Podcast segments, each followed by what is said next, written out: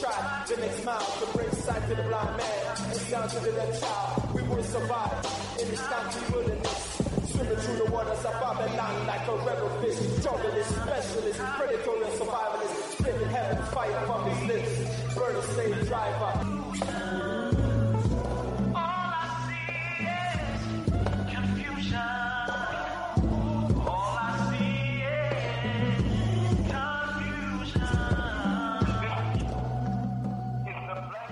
Welcome, listeners, to Time for an Awakening on Black Talk Radio Network, new media for the new millennia.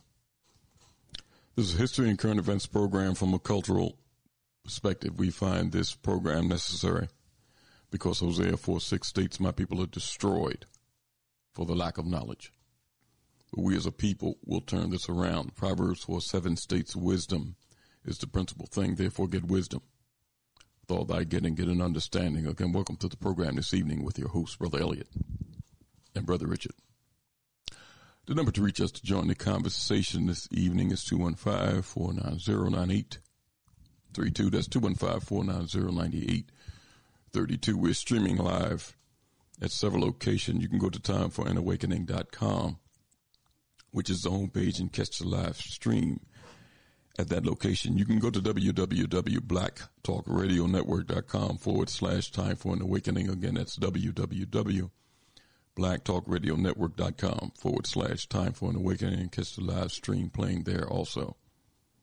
You can go to abibitumi.com. That's A-B-I-B-I-T-U-M-I dot com forward slash time for an awakening.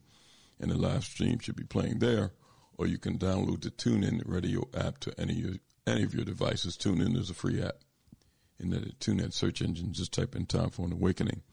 There you'll see the icon and you can stream the program live even into your car if you had the Bluetooth capabilities or the auxiliary connection. Again, that's Time for an Awakening radio program with the live stream or the TuneIn app. Drop us an email at timeforanawakening at gmail dot com. That's time for an awakening at gmail dot com. Time for an awakening also has a fan page on Facebook in that Facebook search engine. Just type in time for an awakening radio program. There you always see interesting content being posted daily by myself or Brother Richard. And do me a favor before you leave that page, just hit that like button. That's time for an awakening radio program with the fan page on Facebook and time for an awakening media is also there. Always full of the latest podcasts of the various programs on time for an awakening, interesting articles that you can read download it later times and share with your friends. Also check out that time for an awakening marketplace and our partnership with the Abibitumi. Always interesting things in the marketplace all the time. Various African language classes, classes on education, economics, social systems, health, and much, much more being taught by both professors on the continent and in the diaspora. So again, make that one of your favorites. Put that in your address bar. That's timeforanawakening.com. Timeforanawakening.com will take you straight to Time for an Awakening Media. It's 708, you know, in this Sunday edition of Time for an Awakening. Um, uh, we got half and half program this evening. We'll be in open forum and our guest that'll join us a little later on after the eight o'clock hour. Activist, organizer, and project director for the West Georgia Cooperative and the Black Farmers Program on uh, Wednesdays. Brother Eric Lamar will be with us and join us in conversation to talk about some things going on. The projects are going on with the Black, with the uh, West Georgia Cooperative, 50 years strong, moving forward, and we'll talk about some of those things with uh, with brother Eric when he joins us later on in the program. Uh, we'll be in open forum. We'll kind of mix it in with the conversation, and you can always join the conversation by dialing 215 490 9832.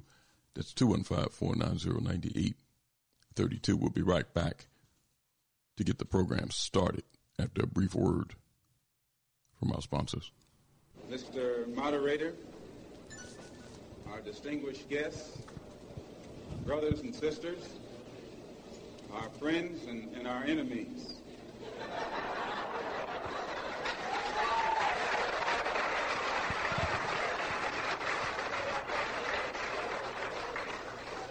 Everybody is here. You are listening to Time for an Awakening Media, part of the Black Talk Radio Network. For podcasts or live programming, hit them up at timeforanawakening.com.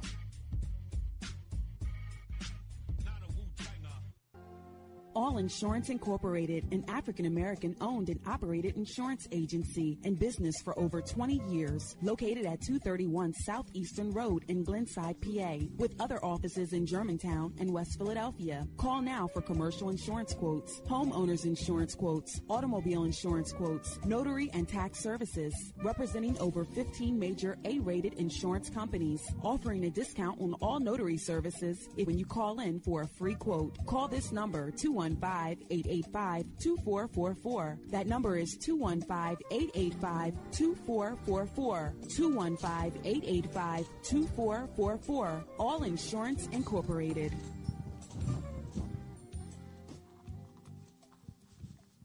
Before your roof becomes unruly, call Dooley. Dooley Brothers, specializing in shingle, rubber roofs, gutters, downspouts, and vinyl sidings. Call for your free estimate today. 215-224-3882. That's 215-224-3882. Dooley Brothers Roofing, the roofing experts you can trust. That number again, 215-224-3882. 215-224-3882. Before your roof becomes unruly, call Dooley. RG Electrical Inspections provides electrical inspections for realtors, licensed electricians, and homeowners. Licensed and insured underwriter, serving Philadelphia and surrounding area. Call today, 484-268-9837. Overworked? Suffering with an underperforming company, headache customer, staff, or vendors? Or are you a startup who wants to get it right the first time and avoid the costly mistakes? We turned a $24,000 a year odd job handyman service into a seven figure high end custom home builder and commercial contractor licensed and operating in three states. This is just one transformation created for entrepreneurs like you in various industries around the country. Not what you're used to from accounting and business consulting? Well, welcome to New Business Solutions. If you're ready to go beyond advising, coaching, and training and get implemented results, call 301 244 9072. Let New Business Solutions apply the best comprehensive administrative, accounting, operations, human resources, management, sales, and marketing to help you actualize your vision for yourself and your company. From anywhere nationally, call 301 244 9072. Spelled new as in numerous on your device right now. Book your free consultation at newbusinesssolutions.com. History is a clock that people use to tell their political and cultural time of day. It is also a compass that people use to find themselves on the map of human geography. History tells of people where they have been and what they have been, where they are and what they are. Most important, history tells a people where they still must go, what they still must be. The relationship of history to the people is the same as the relationship of a mother to her child. From antiquity to the present, our people need to develop a new paradigm. It's time for an awakening with your host, Brother Elliot. Sundays, 7 p.m., Fridays at 8 p.m. for podcasting or live program scheduling. Hit us up at Time for an Awakening at gmail.com. Welcome back to Time for an Awakening at 713 here on this Sunday edition of Time for an Awakening. Before we get started with our program this evening, I want to welcome in my co-host, Philadelphia activist and tour guide at the African American Museum here in Philadelphia, 7th and Arch Street. Brother Richard is with us. Brother Richard. Yes, sir, Brother Elliot. How are you, sir? Oh, I'm doing fine. I'm doing fine. Um, you know, this weekend has been been really interesting. I have to share something, Elliot, if you don't mind. No, no problem. Uh, I, um, you know, in, in, doing a tour um, this weekend um, for uh, a group of students at um, from New Jersey. You know, Elliot, I, I got some stuff with me. But when I the, the part that struck me, and, and I don't, and I'm just sharing this, and I don't know if it's the format, but I, I was getting, you know, and telling the history of Black Philadelphia that 100 years from 1776 to 1876. and the struggles, like the laws that put in place, the the inventions I call it Underground Railroad, the invention um, that we created, the social invention, and those laws that put put in place, and how our people were looking to um, to to at some point, in spite of after the you know after they did that um, that law, the um, what's that, the fugitive, the second fugitive slave law, mm-hmm. and how William Still was, you know, created the, the that book where he started to chronicle the people who came through Philadelphia. You know, well, Elliot, what struck me that at some point I frenzied myself up so much in connecting with that struggle and those sacrifices that it all right there in that moment, you know, it almost brought me to tears just to feel what that might have been. You got slave catchers and all of that. And what was so interesting is that the young people who were standing there, it resonated with them. They they acknowledged that, you know, and taking them through the whole thing of us being um, a part of this human bondage and, and property. Um, it's the first time that ever happened to me. That's why I'm kind of sharing it, you know, that, that our our our historical story, um, our memory is just that powerful if we connect with it. That's the point I just wanted to share. And again, it never happened to me before. I mean, I had to like stop, get myself together, because just thinking about, you know, what, you know, you talking about slave catchers and kidnappers and people, you know, putting themselves in boxes in order to get to their freedom it, it all came together and like that was no easy thing. So I just wanted to share that with you and the Time for Waking audience.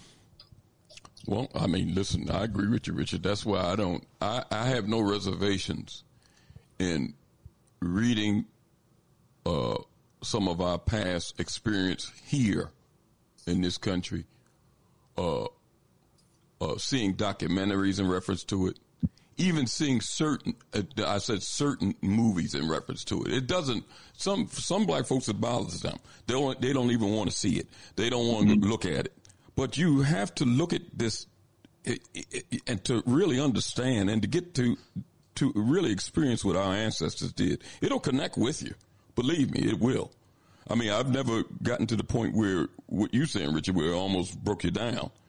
But being able to really connect with what they went through. It's incredible, man. I'm telling you. You can just finger certain people in our historical experience, and you can't imagine what was going through their minds even to deal with that. Mm. Now, you mentioned you mentioned the Underground Railroad and Harriet Tubman, for example. You know, when she le- getting to the point where she left that plantation mm-hmm. with her husband and family there, and decided to leave them with other individuals that wanted to do it with her. And then go back several times on many occasions, knowing it's a bounty on your head.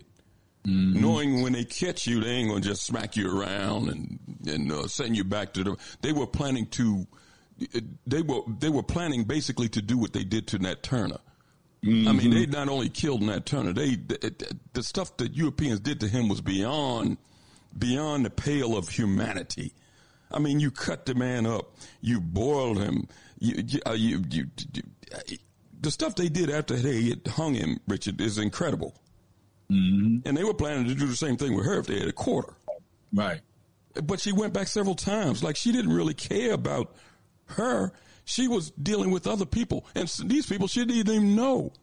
Mm. Mm. I mean, to put yourself in the mindset of some of our ancestors is incredible. And to, to really understand, that's why, you know, listen, Richard, I was watching the public television station, you know, because in Black History Month, they got a, they, they have a field day so, showing all types of mm-hmm. Mm-hmm. stuff about our struggle. They had a documentary on last night about Frederick Douglass. And I was watching it, but they got to the point where I couldn't watch it anymore. You know, I'm tired of seeing these Europeans try to give an assessment of our ancestors, what they believed in their struggle. I mean, come on, man. I, later for that. Oh, Yeah. I mean, we got enough of our people out here that if they understand history and start looking at things from a historical perspective, can give honest assessments of our ancestors and their mindset. Right. See, understanding their mindset is uh, 75% of the, the battle, so to speak.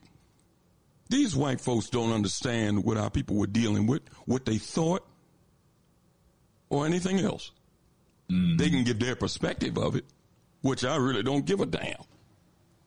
But come on, Richard, I, I just couldn't, after a little while, I couldn't deal with all that, you know. And, and, and I, I, understand totally, Elliot. Um, you know, in other circles I'm in, you know, this question that you raised about us doing our own history. Uh, us being able to, you know, interpret, like, you know, I had to, I had a conversation um, with, with, with a, uh, a, brother who, you know, where he didn't see it was a problem to have um, for whites to be included in historical groups dealing with black people historical narrative. Now, I, I, unfortunately, I don't know if it's unfortunate, Ellie, but I, I have a problem for the reasons that you, you, you enunciate. It seems like, especially now, especially in, in you could see it in this Black History Month, all the white ones that's doing all the research, all the white ones who are, are, are creating, whether that be museums, creating, um, activities for black people to go to.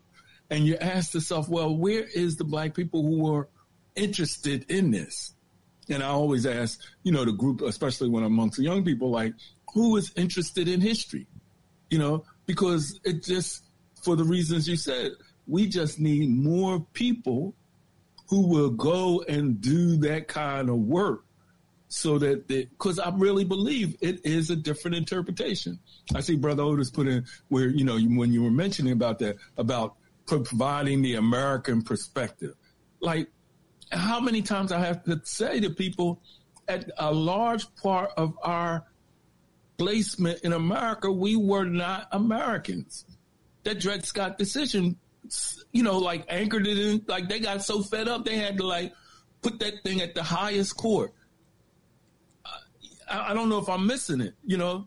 So when people like, when they tell a story, it's like we came over here like everybody else and we were so gracious and, and we gave so much, so many contribution. And I do, Elliot, I even have challenges when people um, at this point, and, and I'm using this here and I might get, I might get pushback about it, but that we built this, we built this country. When we say that, the question comes to my mind, well, who did we build it for?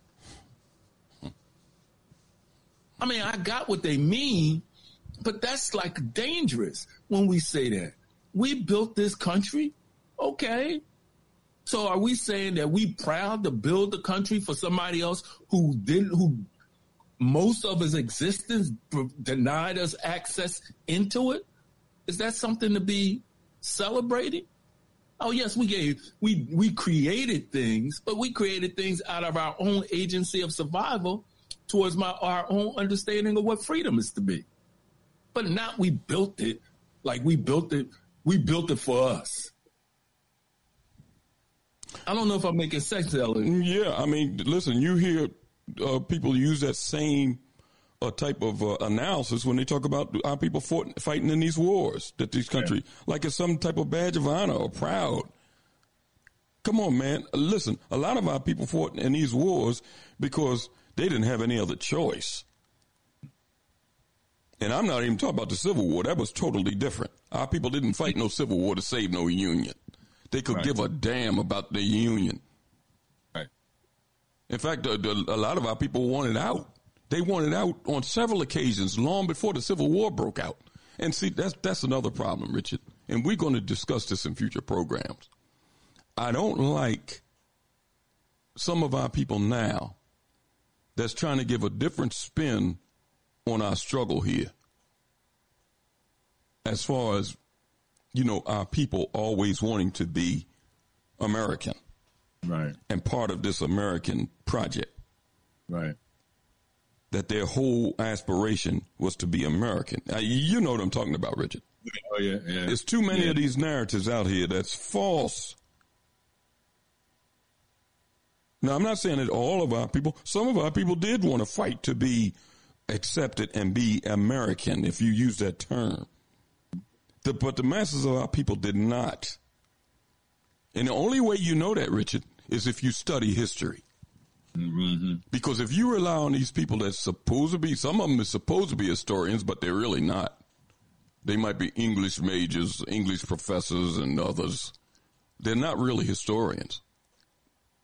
But if you study some of the works of our people, look at some of these historical narratives, you can see that our people did not believe in that some of these narratives that they're putting out. And I'm saying that some blacks are behind some of these narratives, Richard. Mm-hmm.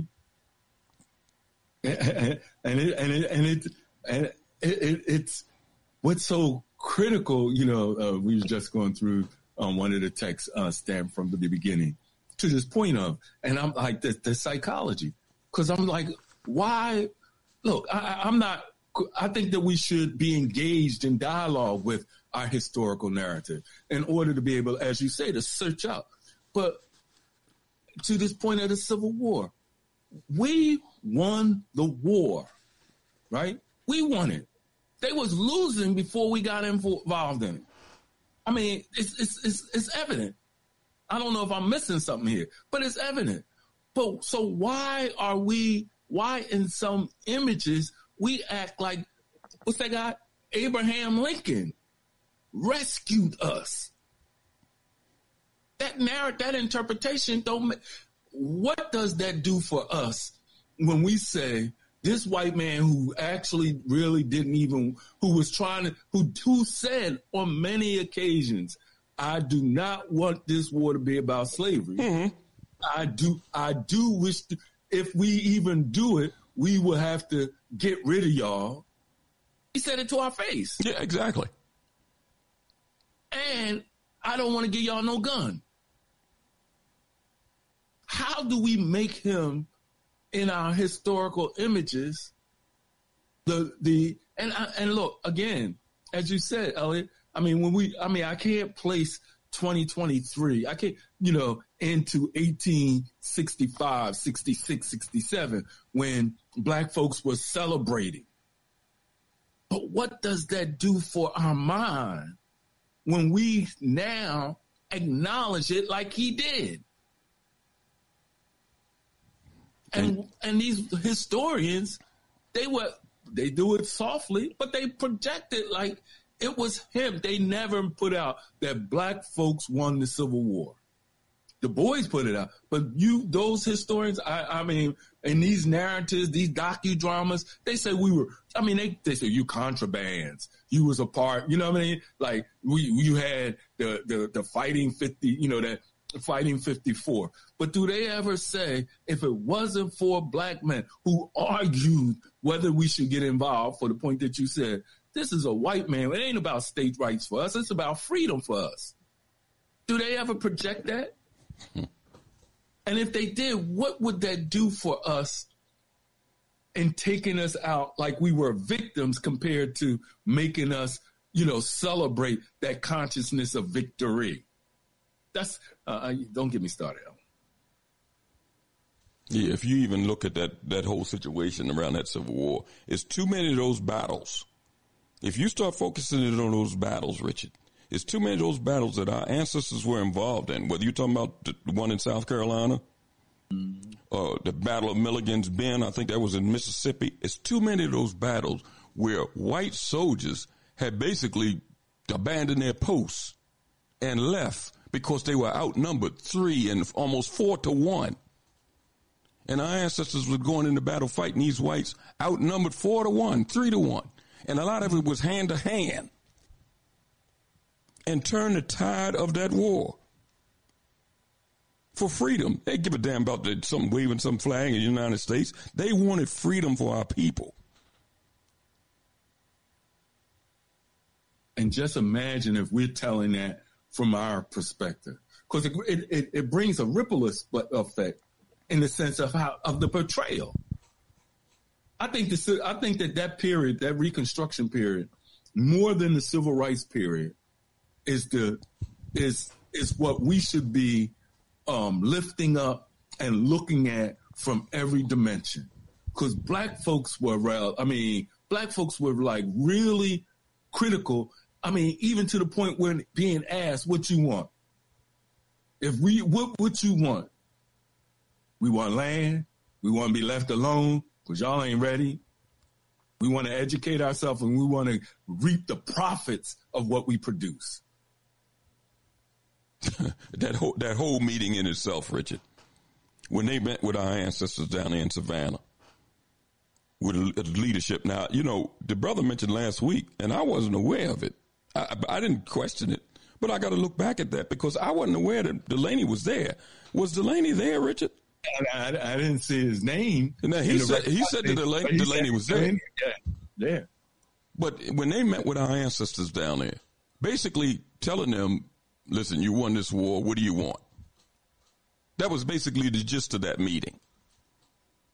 And they said, "Well, listen, we don't think that we can live among whites." Because the hatred for uh, for our people among your people, that's what they said, is too great. They said, we want land and we don't want you to give us the land. Once we make the land profitable, we'll pay you for it. They didn't want no handout. Mm-hmm. Give us the land so we can be by ourselves. That was the consensus opinion of our ancestors. Those things are not driven home, Richard. They're not even driven home by our own people. I don't expect whites to drive that home. They want to give a different image. You see that image of the, I think they got a statue somewhere, whether it's in Washington or whatever, of Lincoln. He's standing up there as like some type of benevolent father and a, and a black guy is kneeling down, looking up at him like they're looking at the Lord. That's what I'm saying. Sister Netta said they also wanted to be able to find their family members. Exactly. That, that's what I'm saying. I mean, what the now when you're talking about in this moment, people talking about and and and I know it's not promoted as much as it might have been because we had like you know at some point we were having um festivals we created holidays we create it wasn't something that we didn't wait for somebody to enunciate that we giving you a national holiday we created our own moments of celebration and festivities in honor of our own victories somewhere it gets somewhere it got lost. I, I, I mean, I, am just trying to bring forward, Elliot, that we we have to be able to have that kind of. You can't transmit that. I guess that's what I what I noticed in that moment, Ellie, because those young people who were standing around when I when that they caught it, it transmitted to them, and afterwards they recognized me for that. I seen that during that period after for all those people they called contraband for all those africans who moved off after they went back to their respected areas look at what they were able to do in that short period of time yes it's transmitted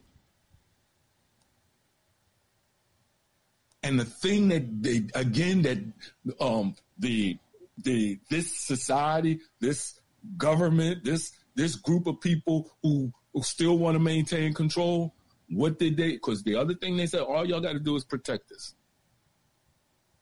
Give us our rights and you and, and protect us. And what did they do? What did they do? Even with they moved the colored troops away, and what they do? They gave up. I mean, that's a case study that we have to look at when we look at our communities. And what do they transplant it with? Militias, police, who we feel, whether they good human beings or not as individuals, we feel they are occupied force and a reinforcement of why our why the spaces we live in we can't develop from our own vision based off our own spirit. Bridget, uh, uh, I, I think that looking at, and we've talked about this on the program before, man. Looking at what happened, and we talked about it last week with uh, with uh, Dr. Harris. Mm-hmm. I think you know. I, I listen. I, it, it's it's more than a thought. I truly understand that Europeans underestimated the resolve of our people Yeah. after that the emancipation and after that battle and the war and that civil war was over and our people was had a monicum of freedom they underestimated what we were going to be able to do richard They said it. They said they couldn't do it. they, uh, They were deliberating in Congress. They, you know, that they couldn't do it. They, they wouldn't be able to develop on their own. now no wait, wait wait a minute hold it richard now they made their mistake when they did that now uh they enacted laws to stop us and then they kind of winked or allowed us to be attacked physically. Mm-hmm. Just like they underestimated us, we did the same thing with them. We underestimated because while we were building towns, establishing an economy, and things of that nature, we thought that when we helped this America get back on their feet, that they would mm-hmm. protect us.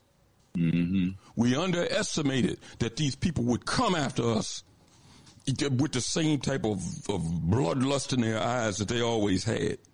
We underestimated. Listen, it wasn't like our people were no punks during those battles. Just like I said before, all you got to do, uh, listen, some of our people that are not familiar, go look at some of those battles that our people participated in in that Civil War. We kicked them people's ass, and a lot of times we were outnumbered two and three to one.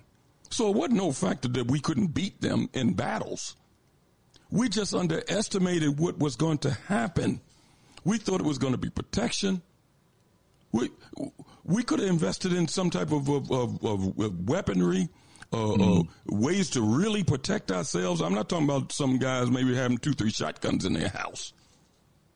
When these people came at us, they was prepared. Just like these people underestimated the resolve of our people, we underestimated them and what they would do. It's too much evidence of that, Richard, that we underestimated them. So, do we learn from our mistakes? Because believe me, they learned from theirs. After that, they made sure that we can, could, couldn't get no type of economic footing. The evidence is clear of that. The evidence is clear, undeniable. They made sure our people would be stumbling around and not being able to get an economic footing. And I'm not talking about no here and there, no one, that, you know, you, you point at these people now, they're Oprahs, and I ain't talking about that. I'm talking about our people as a whole. They made sure that we couldn't get economic footing.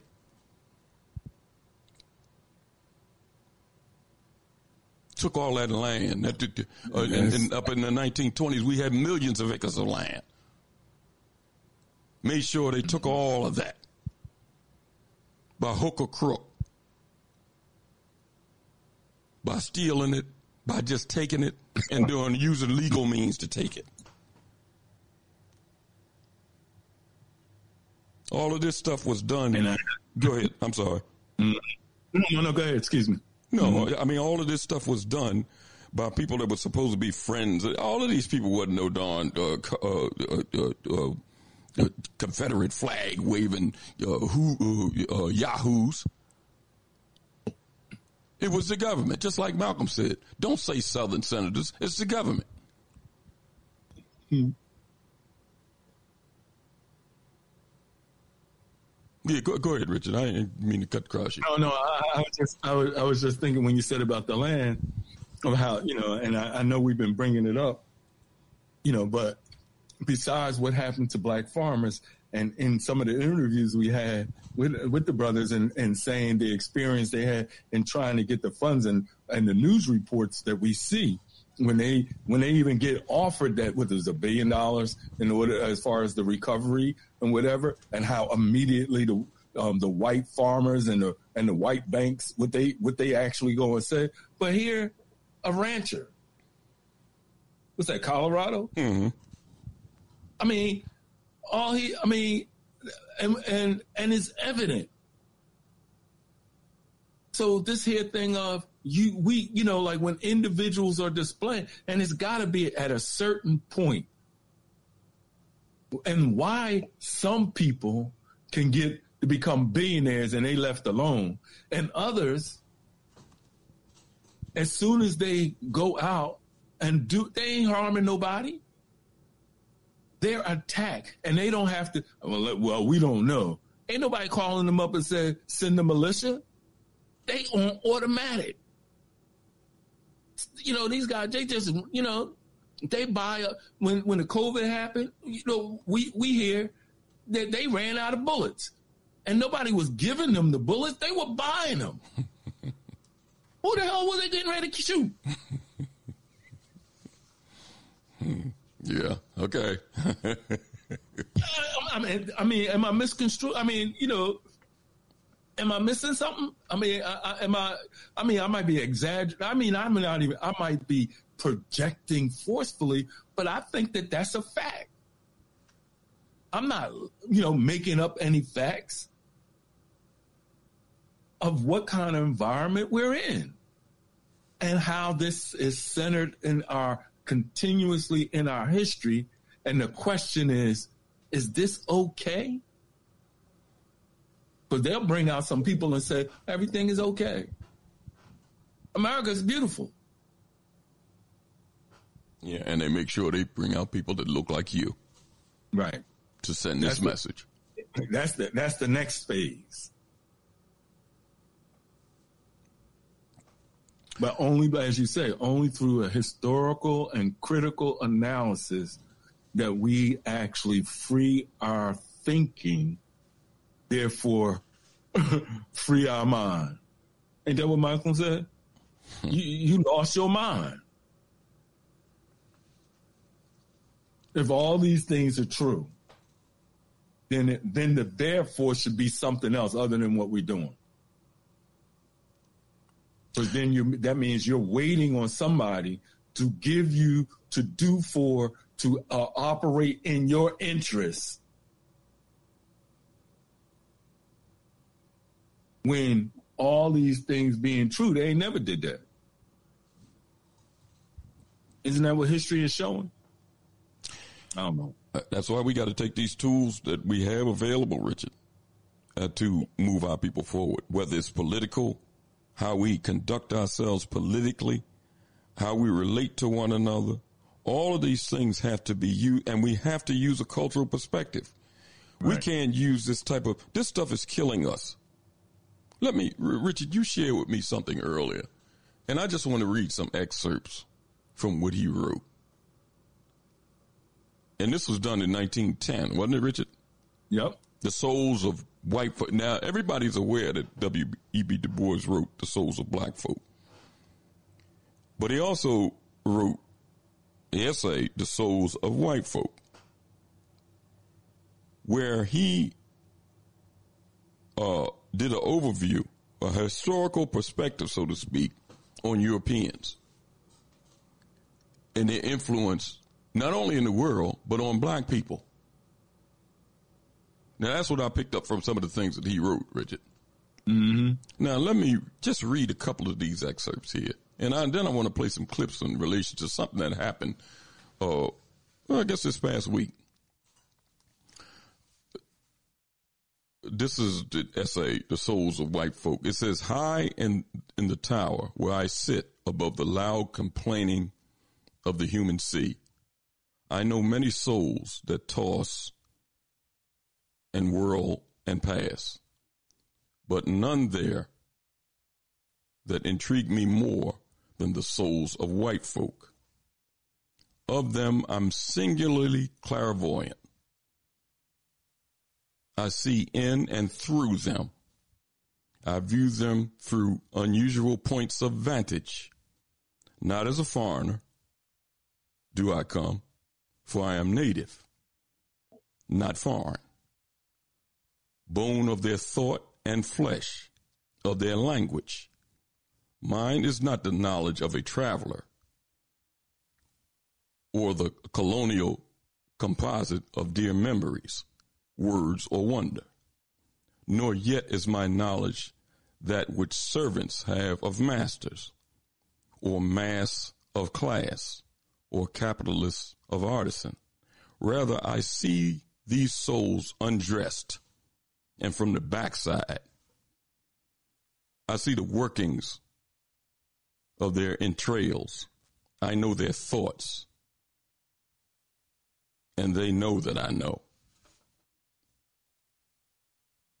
This knowledge makes them now embarrassed and furious. The discovery of personal whiteness among the world's peoples is not a modern thing, a 19th or 20th century matter indeed. The ancient world would have laughed at such a distinction. You know, Richard, when he's saying that he sees them, yeah. he's using a historical perspective. Mm-hmm. You got to use a historical perspective when you're dealing with these folks.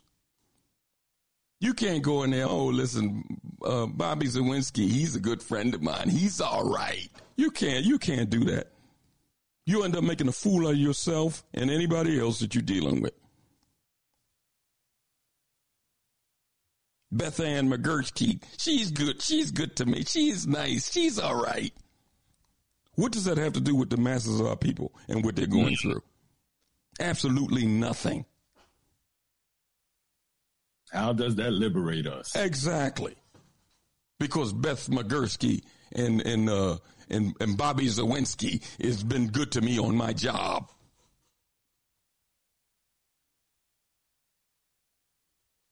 Let me let me.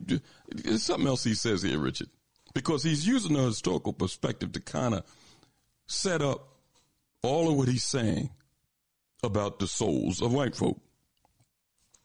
Let me go down a little bit here. It says, But what on earth is whiteness that one should desire it? Now, he talked about that before and other public, Richard, he talked about that with the double consciousness. Right. He talked about that because that's what we're faced with. Now, look at what he says here in another passage.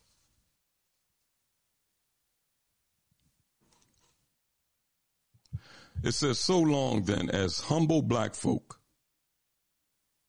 vulnerable with thanks, receive barrels of old clothes from lordly and generous whites, there is much mental peace and moral satisfaction. But when a black man begins to dispute the white man's title to certain alleged bequest of wages and position, authority and training. And when his attitude towards charity is sullen with anger rather than humble uh, jollity, when he insists on his human right to swagger and swear, then the spell is suddenly broken. Damn. And the philanthropist is ready to believe Negroes are impotent and that the South was right. and that the South was right. Soon as you start saying, wait a minute here, whoa, whoa, I'm a man. I don't have to accept this from you. You, you, you see what he's saying, Richard? Oh, yeah. You see what he's saying? Now, some of our people are accepting of what he's saying here. In fact, Du Bois said it that some of our people want to accept what they get. He doesn't. Now, maybe he did it one time. See, that's why I'm saying he was a true Renaissance man as far as I'm concerned. And you read his writings, you see it. When we discussed it last week with, with Dr. Harris, that when they formed those early, the, the uh, African American League, mm-hmm. the Niagara movement, when other blacks wanted to do this themselves, and then he broke off when they formed that NAACP and, and had allegiance with whites. And some of the men kind of balked at it. Trotter and others said, "Oh man, you lift, what are you doing?" But then he realized later on that he made a mistake, and he wrote about it on several different books. That he was double crossed that he didn't understand. Dr. King said it. That's why I play that clip. He said it 11 months before he was gunned down. And I'll probably play it during break. When that guy asked him, he said, Do you have any idea, Dr. King, what uh, whites want you to be in this country? And he said, I'm not talking about segregationists. I'm talking about whites that are uh, without racism or believe that they're without racism. Do you know what whites want you to be? He said, whites only going to go but so far. It's like an installment plan, and they're only willing to go but so far. That's what he said. Du Bois came to the same conclusions, and he wrote about them on several occasions. So, do we learn from these men? Do we learn from these experiences? Or do, do we keep buying into the narrative? Oh, Dr. King was all about uh, hand in hand with white folks and playing that 63 speech. When he said himself, that was only a strategy to use. And now we got to move beyond that strategy. I, I, I think that's what he said, didn't he, Richard? Oh yeah.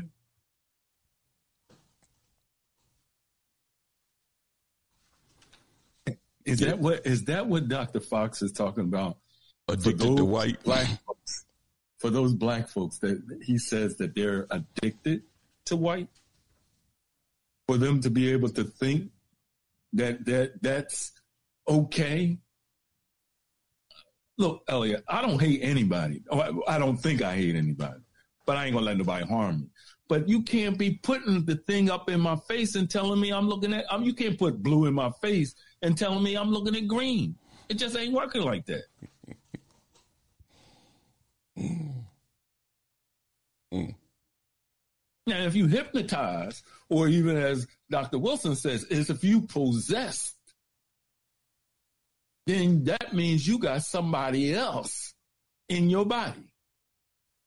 Ain't that what they? Ain't that what the, that that movie about possession is all about? You got yeah. something else, right? And it's turning your head around. You know. I don't know. Let me let me read this last, part. and then I'm I'm playing a couple of these clips. Go, go for it. He said, uh, "We have seen you and I, city after city, drunk and furious, with ungovernable lust of blood, mad with murder, destroying, killing, cursing, torturing human victims because somebody accused of a crime happened to be the same color as you and I. The mob's innocent victims, and because that color was not white. We have seen, merciful God, in these wild days in the name of civilization, justice, and motherhood. What we have seen, what we have not seen, I'm sorry, right here in America an orgy of cruelty, barbarism, murder done to men and women of Negro descent. So he's looking at the trauma that our people have suffered. This was uh, this was up until 1910. It's nothing has changed. The perception that has changed. Listen, since since uh, Nichols got killed by those five black idiots that, that that, that abused him and murdered them up there, you had two other incidents of similar. One incident, Richard, the man was a quadruped. He's in a wheelchair. He's a quadriplegic. He didn't have any legs. He was accused of stabbing somebody. Did you? I don't know whether you even saw that uh, video. Yeah, I didn't see that. I didn't see that. You have four cops around this man. He's in a chair, and the thing about it, he he jumps out of the chair and tries to run, and he didn't have any legs, Richard. He was running on stumps. I mean, he couldn't get away. This man, and then it looked like one arm was deformed, but it looked like in the other hand he did have some type of weapon. But you mean to tell me you can't subdue a man without gunning him down and this man's a quadriplegic? Then another incident that just happened. This man, he another unarmed situation. He's coming out of the they said something about an illegal lottery house. Well, in black neighborhoods, that's a number house. Mm-hmm. He coming out of the numbers house and he getting in the car and somebody in the car had some alcohol. So he's pulled over. No weapons, no nothing. They pulled over because he they seen him coming out of the number house. They tried to arrest him, and then they were going to tase him. And he said, "Listen, I got a heart condition." I think they tased him three times. The man, when he got him to the the precinct or to the hospital, he died. Mm. So this stuff is not stopping. It's what we're going to do to end this.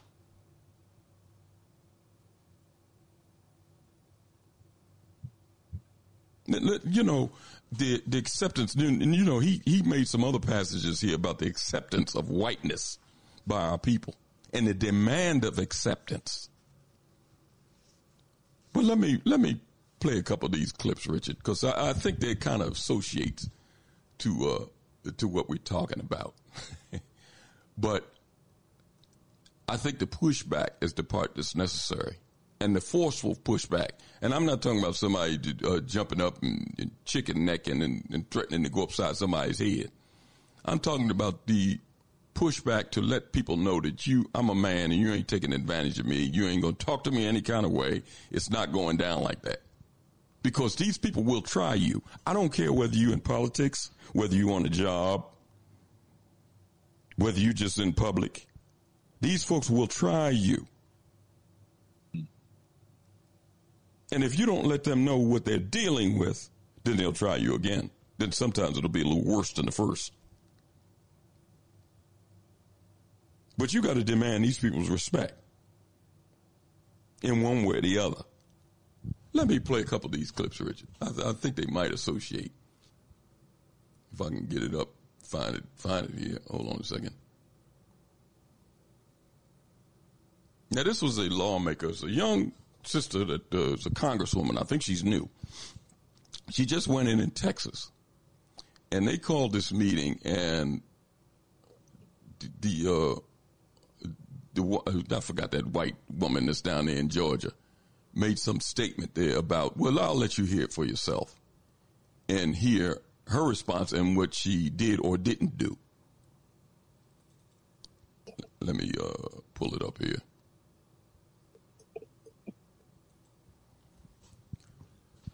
Over the fatal Memphis police beating of Tyree Nichols, Republican chairman of the House Oversight Committee, Congressman James Comer, eliminated the subcommittee on civil rights and civil liberties.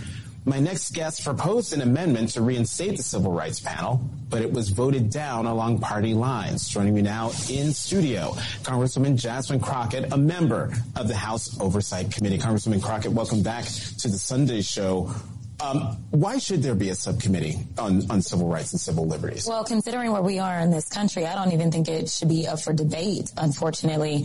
Um, this subcommittee existed before. This subcommittee was responsible for voting rights issues. Um, as we know in this country, there's a few questions around voting rights. Um, some of us fled our state and had warrants uh, surrounding voting rights. In addition to all the police brutality, everyone could um, unanimously say that what happened happened in Memphis was problematic. Well, what really did happen in Memphis? How did we get here? That is the question. How do we make sure that there is not another Tyree Nichols? And so it's important that we have this oversight and we use it uh, in a smart way. The idea that next week I'm going to be dealing with Twitter and Hunter Biden's laptop, these are the priorities. That is a problem when we have people that are dying in the streets. So I think that this was a very common sense amendment, uh, and Marjorie Taylor Greene seemed to agree, kinda. Kinda. you brought her up. Let's play this, what she had to say about Tyree Nichols. I do agree with you about Tyree Nichols' death. I watched the video and it was tragic and, and extremely difficult to watch. I would also like to point out that that city is Democrat controlled and the five officers that have been arrested and charged are black. And I think that this isn't, isn't an issue of, uh, racism or anything like that. I'd like to also point something that I'd hope you share with me. There's a woman in this room whose daughter was murdered on January 6th, Ashley Babbitt. And Ashley Babbitt has, there's never been a trial. As a matter of fact, no one has cared about the person that shot and killed her. Congresswoman Crockett Ashley Babbitt um, was an insurrectionist. I, I said it. Your reaction to um, Congresswoman Greene? So interestingly enough, um, this was just an organizational meeting. And so it was my first time. So I was like, where is the clapback button? I was like, which button is the, cause I didn't know, you know, but, uh, you know, I, it was really offensive. Um, he had not even been buried and you drew this false equivalency. There was no equivalency. This was a black man driving down the street in America trying to get to his mama's house who had not committed a crime versus an insurrectionist who was coming to kill some of your colleagues or harm them in some way. Um, the fact that you think that they're on the same level is a problem for me because you're basically saying that a white woman in America committing a crime should be given the same deference as a black man who simply was driving down the street, not committing a crime. You think that that's the same level? Uh, and the fact that she had that young lady's mom in the room as a prop on that day, it was almost like we planned this and I walked into it. Um, but it is offensive. Um, we do know that we need, you know, part of this that you didn't play was her talking about our prisons. And so she said, you know, we do need to investigate because the January Sixers that are going to jail and prison, you know what? That that's a problem. Those conditions are bad. All of a sudden we care about All of a sudden. all of a sudden it's bad because of the January 6th insurrectionist folk. Richard, now you heard her say that uh, she's new. She was new in Congress, and, and she thought that she might have been uh, kind of set up. Mm-hmm. Now, I'll give her a pass because she said I was looking for a clapback button because I wanted to say something, but she, she didn't. And maybe she didn't because she's new. But she's not new. And uh, when I say she's not, you got her colleagues that's not new sitting there. They didn't, did they say anything? Not at all. See, Not that, at all. see, but that that associates to what we're talking about, Richard, and what Du Bois was trying to get people to understand about buying into this whiteness.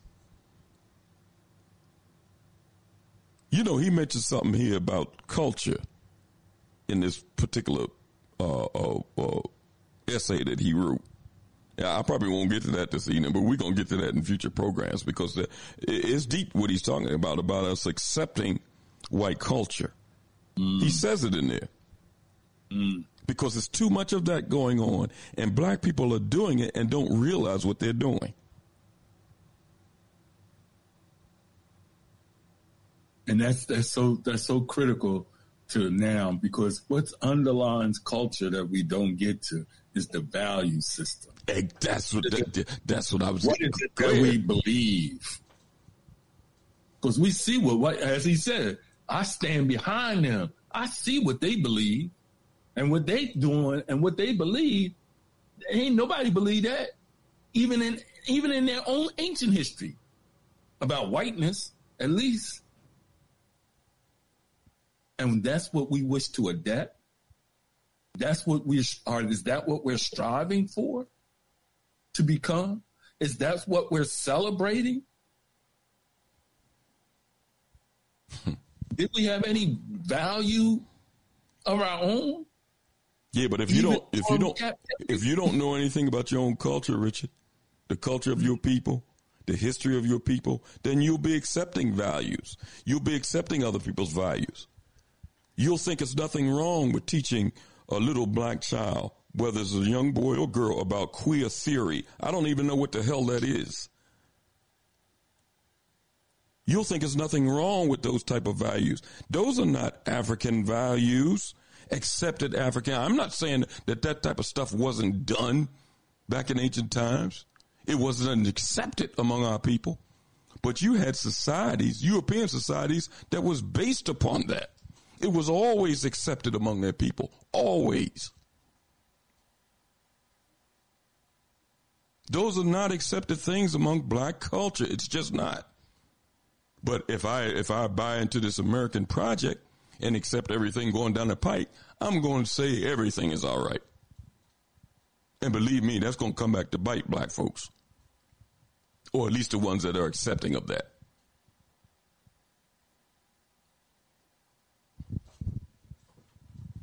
Let me play this one clip and then we take a break and then come back and uh, probably Brother Eric will probably be joining us soon to kind of we kind of get an update on some things going on. Let me let me uh, play this, Richard, if I can get this. Now, this was a uh, young black lawmaker that went in to uh, Tennessee and he wore a dashiki. Now, l- let me play this here. Walker not dress to legislate. Newly elected state representative Justin J. Pearson called out by his fellow lawmakers for his apparel in the Tennessee House. He show, he chose to wear a dashiki and onto the House floor, and it's now sparking a debate about what is considered professional attire. Our Kelly Cook explains how the Speaker of the House is using a late, well-known Memphis legislator to make their case. Kelly, for what is appropriate and what's not. Yeah, Jill and Joy, dashikis are popular in the African American community. It's a tunic worn formally and informally that has origins in West Africa. Well, Thursday, a Memphis lawmaker opted to wear one, and it turned into a debate on the House floor and social media about decorum. Thank you, Mr. Speaker. Thursday was the first day on the job for new Tennessee State Representative Justin Pearson. And just like the first day of school, he was very intentional about his attire. Wearing this dashiki on the first day and being sworn in wearing it uh, is paying homage to the ancestors who made this opportunity possible. During the day's opening remarks, Representative David Hawk of Greene County got up on the House floor to speak. I want to talk about the history of, of Lois DeBerry. The late Lois DeBerry was a well-respected longtime member of the state house, a Democrat and first woman and African American to ascend to the position of Speaker pro tem. Hawk recalled years ago being reprimanded by DeBerry for not wearing a coat and tie in the assembly. We honor Lois's memory and, and how we look and how we treat each other and how we give the respect that we hope to get back. I still, to this day, I keep an extra tie in my drawer. It's time for the rules to change. It's changing times. There are going to be more people who are a part of the body that represent the plurality of our country. Pearson immediately took to social media Thursday posting, a white supremacist has attacked my wearing of my dashiki. Resistance and subversion to the status quo ought to make some people uncomfortable. Tennessee House Republicans fired back, saying on Twitter that House decorum rules were unanimously approved and said, if you don't like the rules, perhaps you should explore a different career opportunity. That's main purpose is not creating them. We checked and found there is no written rule for what can be worn on the House floor. However, in the permanent rules of order decorum, it is within the speaker's purview. There is a precedent of wearing a suit and tie, but it doesn't mean it can't be changed. I told you, Kelly, I've been wearing suits since I was eight years old. There's not a problem with wearing suits. There is a problem with upholding systems that tell people what is wrong and what is right based on what is considered normal. And in this status quo, what is normal is what is white. Now, Speaker of the House Cameron Sexton did send us this statement saying, in part, men must wear a coat and tie if they wish to be recognized in committee or on the House floor. Ms. DeBerry would frequently address members violating this precedent and remind them of the requirement. The Speaker will continue to follow the precedent and the path established by Ms. DeBerry. As for Representative Pearson, he says he will continue, he says, to celebrate his culture and ancestry in the State House. To be continued. In studio tonight, Kelly Cook, Action, News 5. Richard, now, it's kind of funny that the, you got these Tennessee lawmakers use this woman, this black woman, talking about, uh, you know, she admonished people for not wearing a coat and tie. So, you, I mean, it's it's really funny, man. I'm telling you. It, it, it's a, eh, you know, what, what gets me is his response, like, "What you tell me to wear is to be white, and I ain't going for it." Hey, and, and wait a minute, you notice what he said, Richard? And see, this is the problem that I have with blacks in politics because they don't look at it like, you know, our people need a way to kind of facilitate and to uh, move our people forward in this society while it still exists and do all that they can to get that job done. You heard what the, the white lawmaker said to him. If you don't want to wear a coat and tie, maybe you ought to explore a different career opportunity. Yeah. And that goes along with what you said about some of these black folks look at this stuff as uh, uh they're political entrepreneurs, like it's a job. Mm-hmm. Well, to this white dude, it is a career opportunity, and to some blacks, it's a career opportunity, and maybe well, the majority of them. That. At least he's telling him that that this ain't you ain't a statesman, you just doing a job. well, uh, uh, uh, we'll, we'll, see what's going to happen in reference to this. But I, am you know, I, I played those two because it just shows you that that mindset of white folks wanting black people to accept whiteness and to accept their narrative still exists. You can't run away from yourself. What that the record that the Blue Notes made with Teddy singing. You can't hide from yourself. Everywhere you mm-hmm. go, there you are. You don't. These people ain't changing. Your perception of them might change. What you believe might be true, and a lot of it is not true.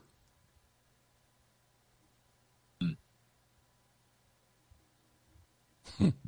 We're going to take a brief break. When we come back, I guess Brother Eric will be joining us. I, I know he probably had to, because he told me he had a uh, a cooperative meeting, but it'll probably be over around 8, and uh, we'll look for him to join us. If not, we'll continue the dialogue. You can get involved in the conversation by dialing 215-490-9832. That's 215-490-9832. Time for an awakening. We'll be right back.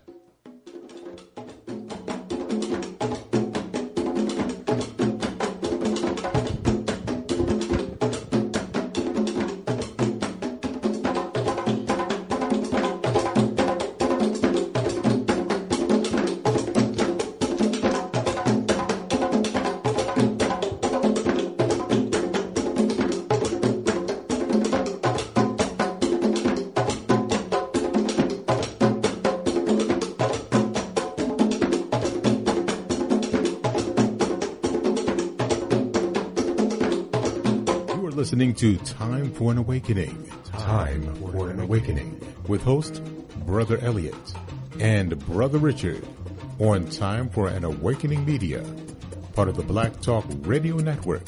For podcasting or live program scheduling, hit them up at timeforanawakening at gmail.com. Before your roof becomes unruly, call Dooley. Dooley Brothers, specializing in shingle, rubber roofs, gutters, downspouts, and vinyl sidings. Call for your free estimate today. 215-224-3882. That's 215-224-3882. Dooley Brothers Roofing, the roofing experts you can trust. That number again, 215-224-3882. 215-224-3882. Before your roof becomes unruly, call Dooley. RG Electrical Inspections provides electrical inspections for realtors, licensed electricians, and homeowners. Licensed and insured underwriter, serving Philadelphia and surrounding area. Call today, 484-268-9837. Escape the digital plantation. abibitumi.com, abibitumi.tv, abibitumitv.com, abibitumi.store are here for you. You are ready to be free of non African social media. Don't run from danger, run to safety. Abibitumi.com is here for you. You are ready to be free of digital plantations to control your own products. Abibitumi.store is here for you. A B I B I T U M I. Black Power. A B I B I T U M I. The only word you need to know to join your global Kometiu black family, to join your interconnected Kometiu black communities. Escape the digital plantation now. at abibitumi.com, at abibitumi.tv, at abibitumi.tv, at abibitumi.store. We are here for you. Escape the digital plantation.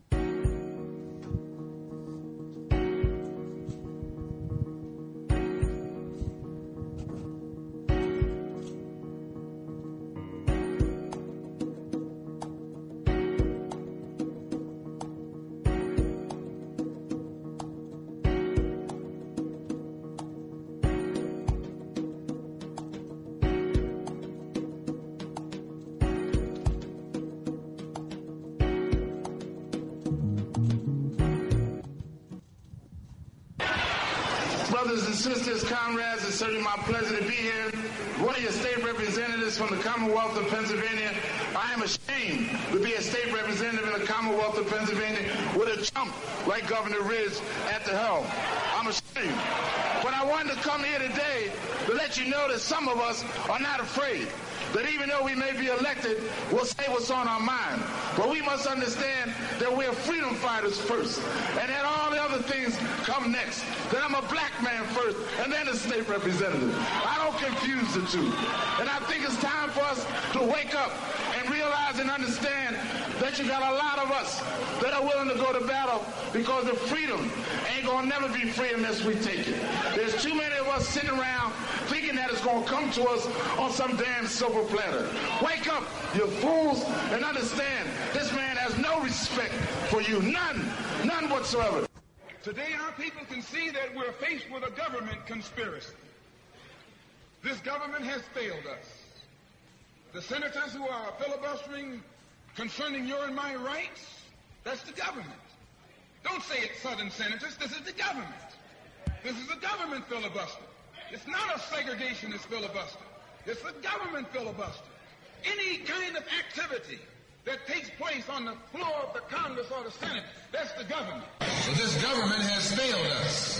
The government itself has failed us. And the white liberals who have been posing as our friends have failed us. And once we see that all these other sources to which we've turned have failed, we stop turning to them and turn to ourselves.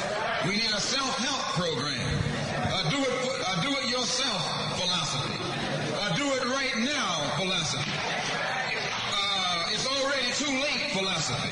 This is what you and I need to get with. And the only time, the only way we're going to uh, solve our problem is with a self-help program.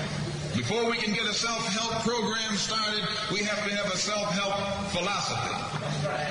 Black nationalism is a self-help philosophy. What's so good about it, you can stay right in the church where you are and still take black nationalism as your philosophy. And I think we are in a new era, a new phase of the struggle, where we have moved from a struggle for decency, which characterized our struggle for 10 or 12 years, to a struggle for genuine equality. And this is where we're getting the resistance because there was never any intention uh, to go this far. People were reacting to Bull Connor and to Jim Clark rather than acting in good faith for the realization of genuine equality. Do you think white people in this country, and I'm talking about non-segregationists, people devoid or thinking they're devoid of racism, do you have any idea of what they want the Negro to be in America? I think the vast majority of white Americans uh, will go but so far.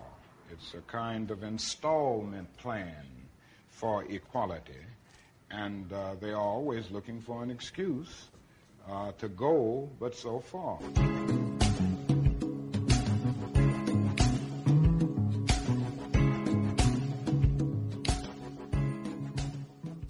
An Awakening is a proud part of the Black Talk Radio Network, the number one independent black digital and podcasting platform.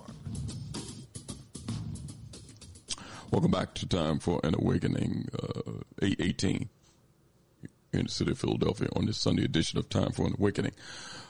Uh, I see Brother Eric has joined us, and it's good to have him here, activist, organizer, and project director of the West Georgia Cooperative, 50 years, over 50 years, going strong and moving forward. Brother Eric is with us to kind of give us an update on what's going on with the West Georgia Cooperative and things that they're doing. Brother Eric.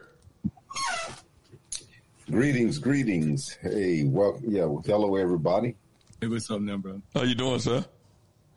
Doing wonderful, doing wonderful. Just just biz as usual, but other than that, all is well. Yeah, I, I, uh, you know, it, had been a while since I had talked to you when we talked uh, uh, last week, but uh, I understand that you be uh, talking with Richard quite a bit. I don't be talking to Richard. Sometimes I be on. Be, sometimes I have my phone on Richard. Sometimes we share spaces in, in, in clubhouse from time to time. So, I don't. Yeah, we don't talk that much. I don't. Have that kind of time. I wish I did, but yeah. it's good to have you with us, man. Listen, oh, yeah. uh, brother Eric, talk about some of the things that the West Georgia Cooperative is doing. I, I listen. I caught you on the um, uh, Ron Hance had a conversation of the Black Cooperatives uh, webinar. In fact, we aired it on uh, Time for an Awakening when it was. Uh, I think it was back in uh, November, if I'm not mistaken. Um, yeah, it was.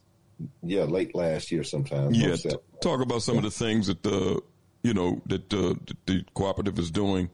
Um, because I knew you were working on a big project when you were uh, broadcasting on a regular basis, and you kind of had to put things on hiatus because you were moving into a different phase.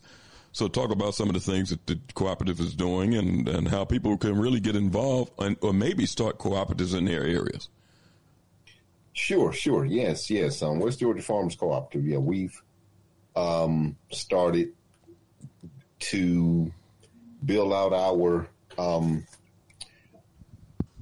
another piece of our food system. Uh, we're what what we're attempting to do, or what we're what we're in the process of doing, is a comprehensive food system. Um, pieces of it we already have, and we're just continuing to build out the other pieces.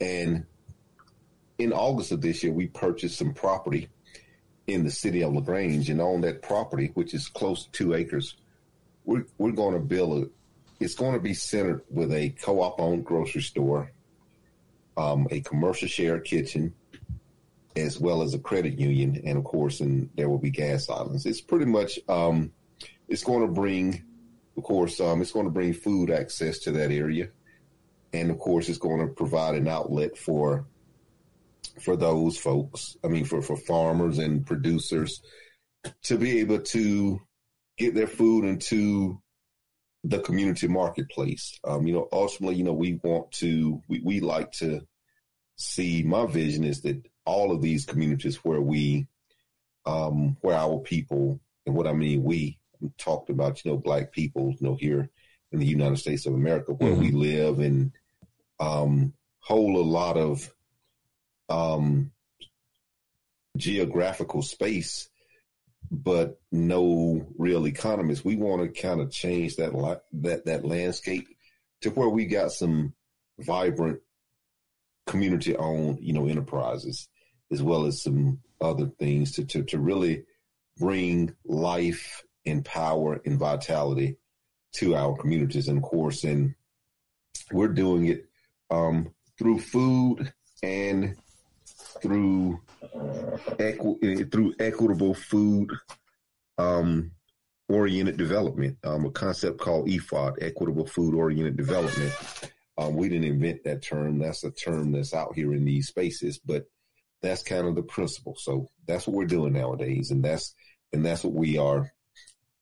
I'm heavily involved in. That's that's that's what that's what I spend most of my time um, working around. Brother Eric, um, go back into the history a little bit for our listening audience because uh, the co- the cooperative itself is probably older than you, brother Eric.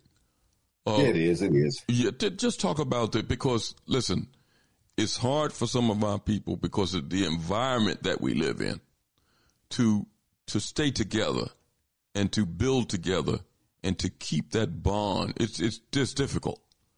Uh, talk about the success of the West Georgia Cooperative and how this thing has been passed down because now it's in your hand and in other people's hands.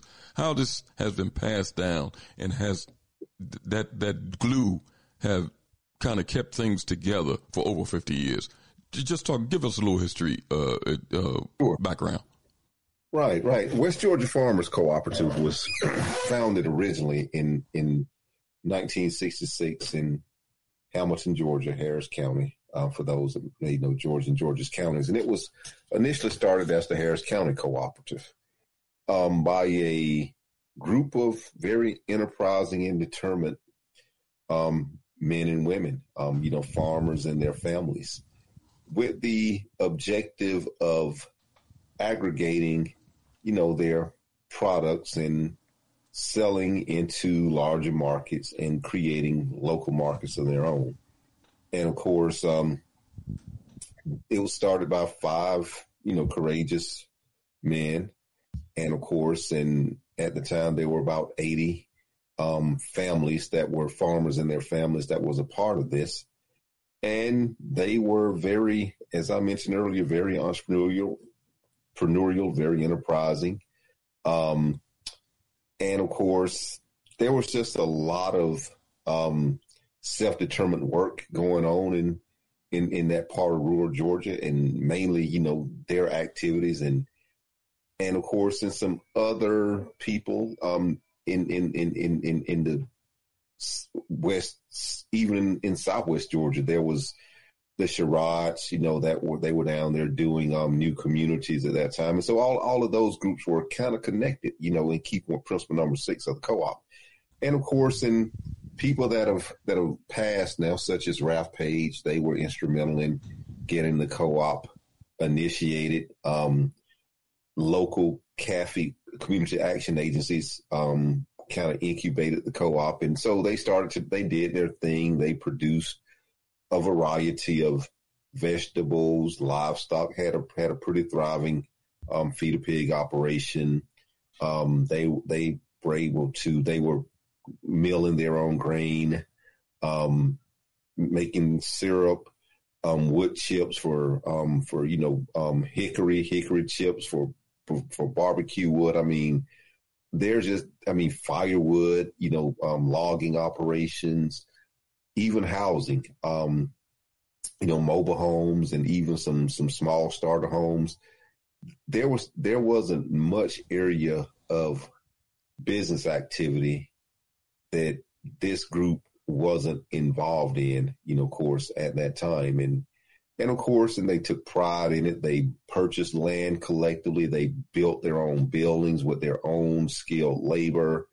Um, those, those properties we still own today, that building we still use, that's where, that's the property where our, our food hub is, um, is, is located. And we're doing some work there to expand that food hub. And so, yes, um, this was a very dynamic, enterprising um, group of people that you know that, that, that laid a solid foundation because these were solid people.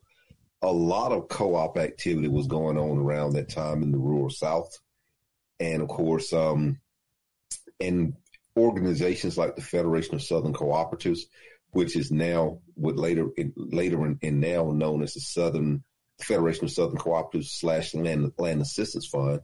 Um, that was the the kind of um, cooperative development agency that was formed, you know, to lobby on behalf of those rural co-ops in the South and making sure they were included in the farm bill and they had access to government resources, no technical assistance and all of those things.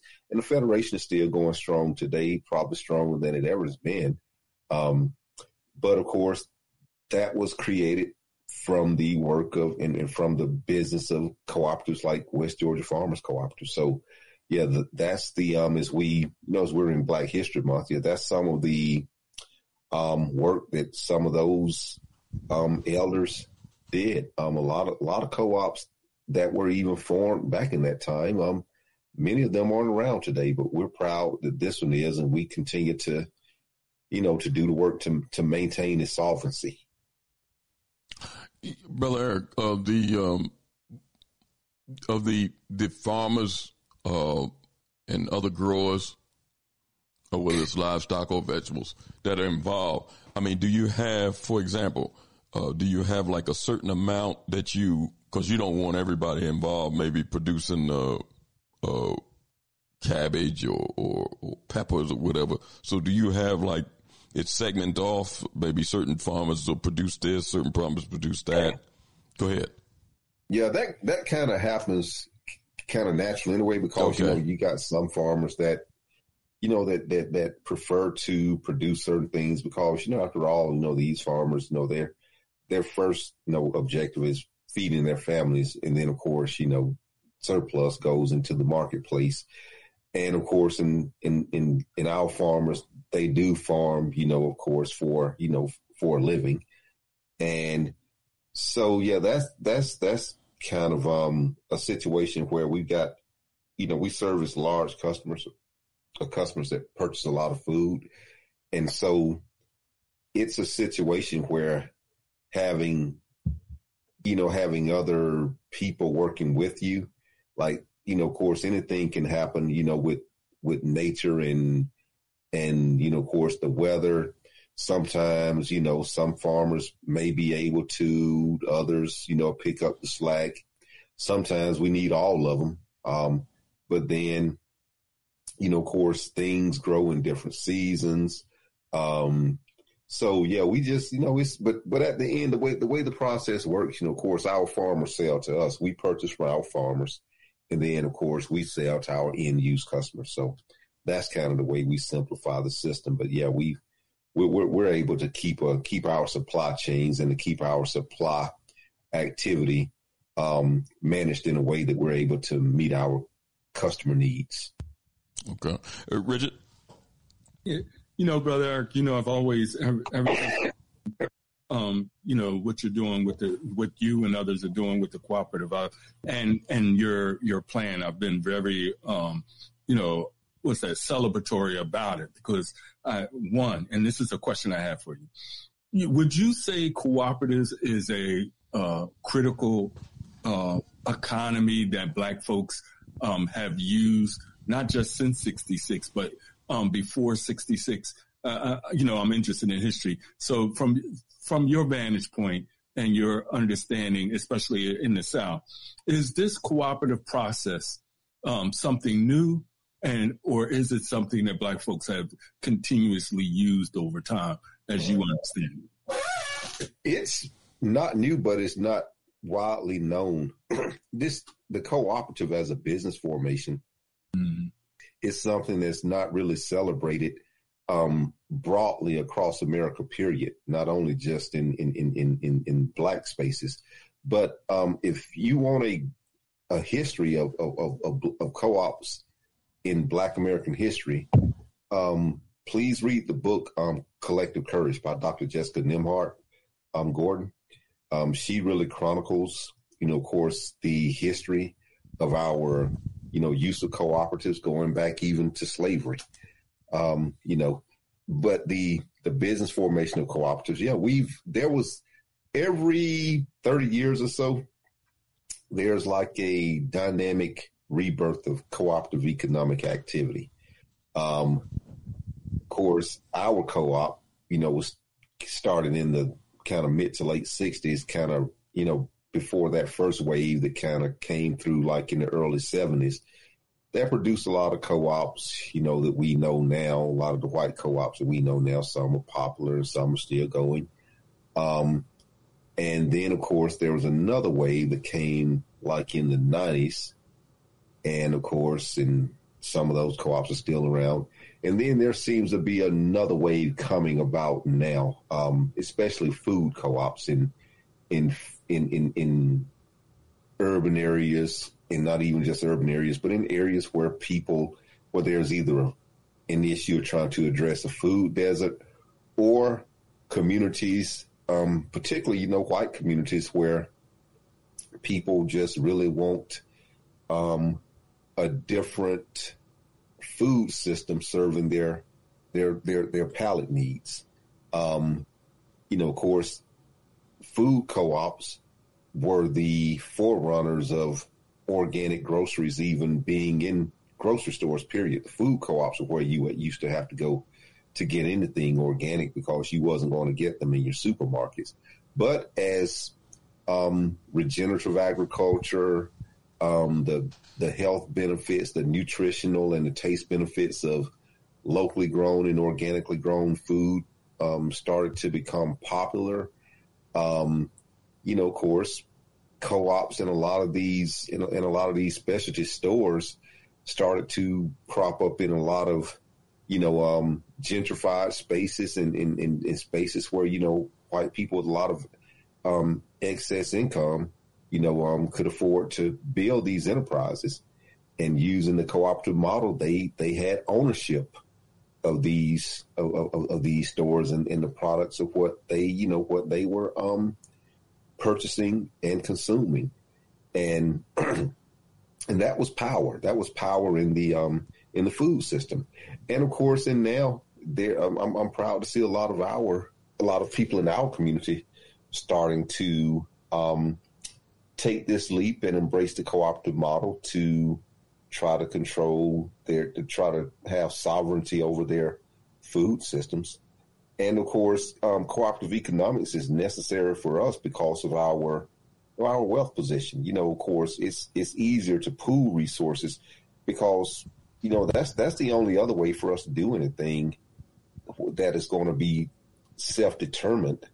Um, you know, and, and, that's not going to be owned by some other because corporations aren't really building. They're, they're, not they're not coming into our neighborhoods and our communities. The, the demographics just don't just don't um, satisfy their need for profit, and so we've got to do these things. And I'm glad to see that my brothers and sisters in Detroit they're doing it. My brothers and sisters in Flint, Michigan, they're doing it. Um, they've already they already are doing it. Um, the store is open in Dayton, Ohio, um, a couple of other places around the nation. You're going to see a lot of these um, food co-ops start to sprout around Black America. And of course, and we're in rural Black America. We're just extending. We're in, and our co-op has done something similar before. We've had smaller stores like convenience stores, right? When I was telling you those glory days back when when when our people when they were really busy in the 60s and 70s um, they had they had convenience stores and gas stations had two of them as a matter of fact. But you know we're we're you know we're embarking upon a full, a full service grocery store that hopefully won't be the last one but just the first one. You, you know the reason why I asked that because and we had um, sister um, and I always mess up her Nembhard Nembhard? We right. had, we've had her, um, you know, we went through um, her text and we've had uh, here on Time for Awakening, we have even interviewed her, um, which only reinforced, um, you know, for me, um, that the co-op model, when she mentions the beneficial societies and the mutual aid societies, these are the um, econ- economies, and you, you made reference to a real economy. These were the economies that black folks created. That's that's you know important to me compared to the quote unquote proto American capitalist uh, society. And you know, and that and that's what I'm reason why I I celebrate with what y'all are doing. Um, even if you're saying and the transition from one generation to the next, but to to anchor that in our American experience, like American experience, this is the economic formation that um, we we established early on. But let me ask this here: um, it was a uh, because it's somewhere I want to go in relationship to making co-ops work, and hopefully your experience and what you've been developing will help with that.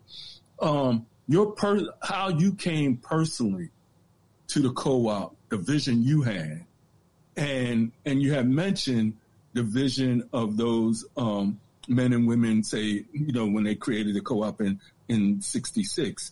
How, how did, how for you, if you don't mind sharing, how did those two visions come t- together? Uh, I don't know if you always had, um, but how did those two visions come together from a personal to sure. a, a, group um, perspective? Right. Yes, yes. I got into this world by, you know, of course, I was, I'm a small farmer. I had purchased a farm um, back in 2012 and and of course, prior to that, I was a you know backyard gardener. I was I, I became an enthusiast for you know organic food, um, and so I started growing my own you know in my small space, and then I was inspired to purchase a farm, and so and I got connected with all of these subject matter experts with you know about you know the um about organics, you know getting certified and you know heirloom seeds and heritage breed animals and livestock and biodynamic growing and you know composting and you know um, green manures and all of those things, right? And so Ralph Paige is the person who led me toward led me to West Georgia Farmers Cooperative, and you can look him up. He's a Hall of Famer. Mm-hmm. He's he's probably one of the um, most influential people that a lot of people don't know about. Um, he grew up in the same place that I grew up, um, in LaGrange, Georgia. Matter of fact, he grew up in my neighborhood. Um, he joined West Georgia Farmers Co-op as a young man um, after he got out of college, and of course, um, he worked there. You know, with some of the, you know, um, with some of the elders that founded, you know, this co-op. They groomed him, and he got a job with that Federation of Southern Cooperatives that I told you that was formed um, in '67 to serve organizations like West Georgia and, and some other co-ops, um, Gee's Bend Quilting Bee, some of those other early co-ops. But anyway, so he worked there for some years and eventually became the um the executive director. And he served in that role for 30 years until, you know, until he resigned in 2015 and and then he passed in 2018. But I connected with him in about 2011, even though I had been knowing him all my life, but I never knew him in this capacity. Um, I just knew him, you know, from the neighborhood. Really didn't know too much of what he did because he was just that kind of low key, kind of humble person. Um, but then I found out what he did, and I was in East Point, you know, because the office is for, for for my Atlanta folks. Um, it's in it's in East Point, um, Georgia, which is a you know little little area outside of Atlanta. Um, and so met him at his office, and I was because I was interested in doing that kind of work because you know I'm a social worker by trade, and and so you know I was doing my farm kind of as a supplemental income thing, but I was still you know like doing you know human services work, and so I I wanted to kind of work in that arena, you know, with um farmers and rural communities, right? And so, and he told me he pointed me to the to West Georgia Farmers Co-op, and and I was surprised because it was a secret. It, it, it, was right here under my nose. I mean, where West Georgia, the county that I that, that he and I, you know, lived in and was born and raised in, and, and the county that West Georgia was formed in, they're neighboring counties. Harris is, is the neighboring county to the south, and so didn't even know about West Georgia Farmers Co-op. Um, and I, and at the time I was in my early forties, and so, um, met the people, um, went went went to a couple of meetings. Um, saw that you know I saw what I saw what they had. I saw the infrastructure, but by this time the co-op was in decline, right? Because there was not any real business going on. They had closed up their feeder pig operation maybe about ten years prior to that, and so they were just pretty much just trying to figure out what to do to get it reignited. So they were still having meetings and those things, and so I, you know, of course, um, met some of the second generation people and even some of the older people that were still there, you know, who just, you know, still coming around to meet and, and I guess talk about the good old days and figure out what we could do today. And I eventually ended up joining the organization and I brought a lot of my resources that I got from the, um, sustainable ag community, you know, from the, from the organic world and, um, and some of my contacts and subject matter experts and and that's how and, and and and that's how I got involved, and that's how we made a lot of valuable connections to get us to get our um, business jump started again. And then one connection led to another connection, one opportunity led to another opportunity. And then over the years we evolved and we decided, you know, we, we saw how the how things kind of worked, you know, how the how these systems worked and you know instead of struggling you know we were we were all hoping that you know as farmers and even as a co-op you know we were trying to get our food into these into some of these big customers and some of these big channels. And and you know we we still you know do that. People come to us now. We don't really you know go to too many people because we kind of built a reputation. Um and so we decided hey let's just you know let's just build our own system. You know that that will include our own stores. You know so if nothing else, you know, we, we, we got our own retail channels to sell into. If we can't get in Publix and Kroger, let's build our version and model of Publix and Kroger. The, the people will support if it's nearby because everybody needs to eat. And so that's kind of how things evolved to the point of where they are now. And I like the idea, and this is what I'm, you know, the one thing that I like is the idea of the supply chain um, mm-hmm. um, development. I mean, you know, um, but the one of the questions as you were explaining how you came to it, um, in that moment, did you notice that there was, and I'm asking about the generational transfer because you made reference that you know you right. were being so close, you weren't aware, but at the same time, these were and I'm assuming were elders who were holding on, but time had changed. Do you see that the, there was a, a, a, gap in generation in order to, you know, to build out? Most definitely, most definitely. The, the generation that was missing was the baby boomer generation. Mm. Um, the baby boomer generation, even though Mr. Paige himself was a baby boomer, but he he had already moved on to big things with the Federation. But you know, but he always kind of looked out, you know, tried to look out for the for West Georgia based on his, you know, best based on you know his connection. But but as far as running it day to day, making the decisions, we still had a one of the um, gentlemen from the silent generation who was one of the founders, and he was an awesome man.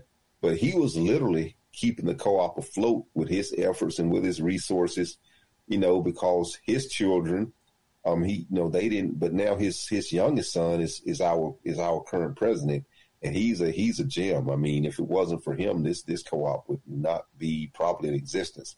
Um, he and I we work together well. He's like the he's like the brawn. Um, well, he, he's the brawn in the brain. I'm I'm I'm I'm a little. I'm, I'm, I'm, stop, playing, stop playing. Stop playing. okay. but nonetheless, that's that's kind of the. And then we got some other some other um, you know, key people that, that, that do some pretty significant work that kind of, and, and, we all kind of sink in well together. We've grown our co-op and, and, of course we're continuing to grow it because that's what we, we've got to do to get, to get to where we're trying to go. But yeah, that was a, the generation that was missing that didn't really embrace the leadership was the, um, was Generation X. Um, that we, we had a, we, we had a board member that was a part of Generation X. He had moved away, um, and he worked in another state and he started coming back. He was he kind of had started. He was he he was the one that that, that, that kind of started the work of getting the co-op reignited. Um, but he never, um, but but we never. But that that generation is is if if that generation had stepped up and embraced the the um, responsibility of the co-op, it probably wouldn't have went in the slump. But but the beauty of it is that you know it it never dissolved you know, the gentleman, you know, the older gentleman, he's um he's ninety years old now, he's um kind of he's he's somewhat demented um now, you know, as he's as he's you know as, as he continues to age, um and he he's no longer really involved in any of our activities, but he kept it together. You know, him and his family, they paid the taxes every year.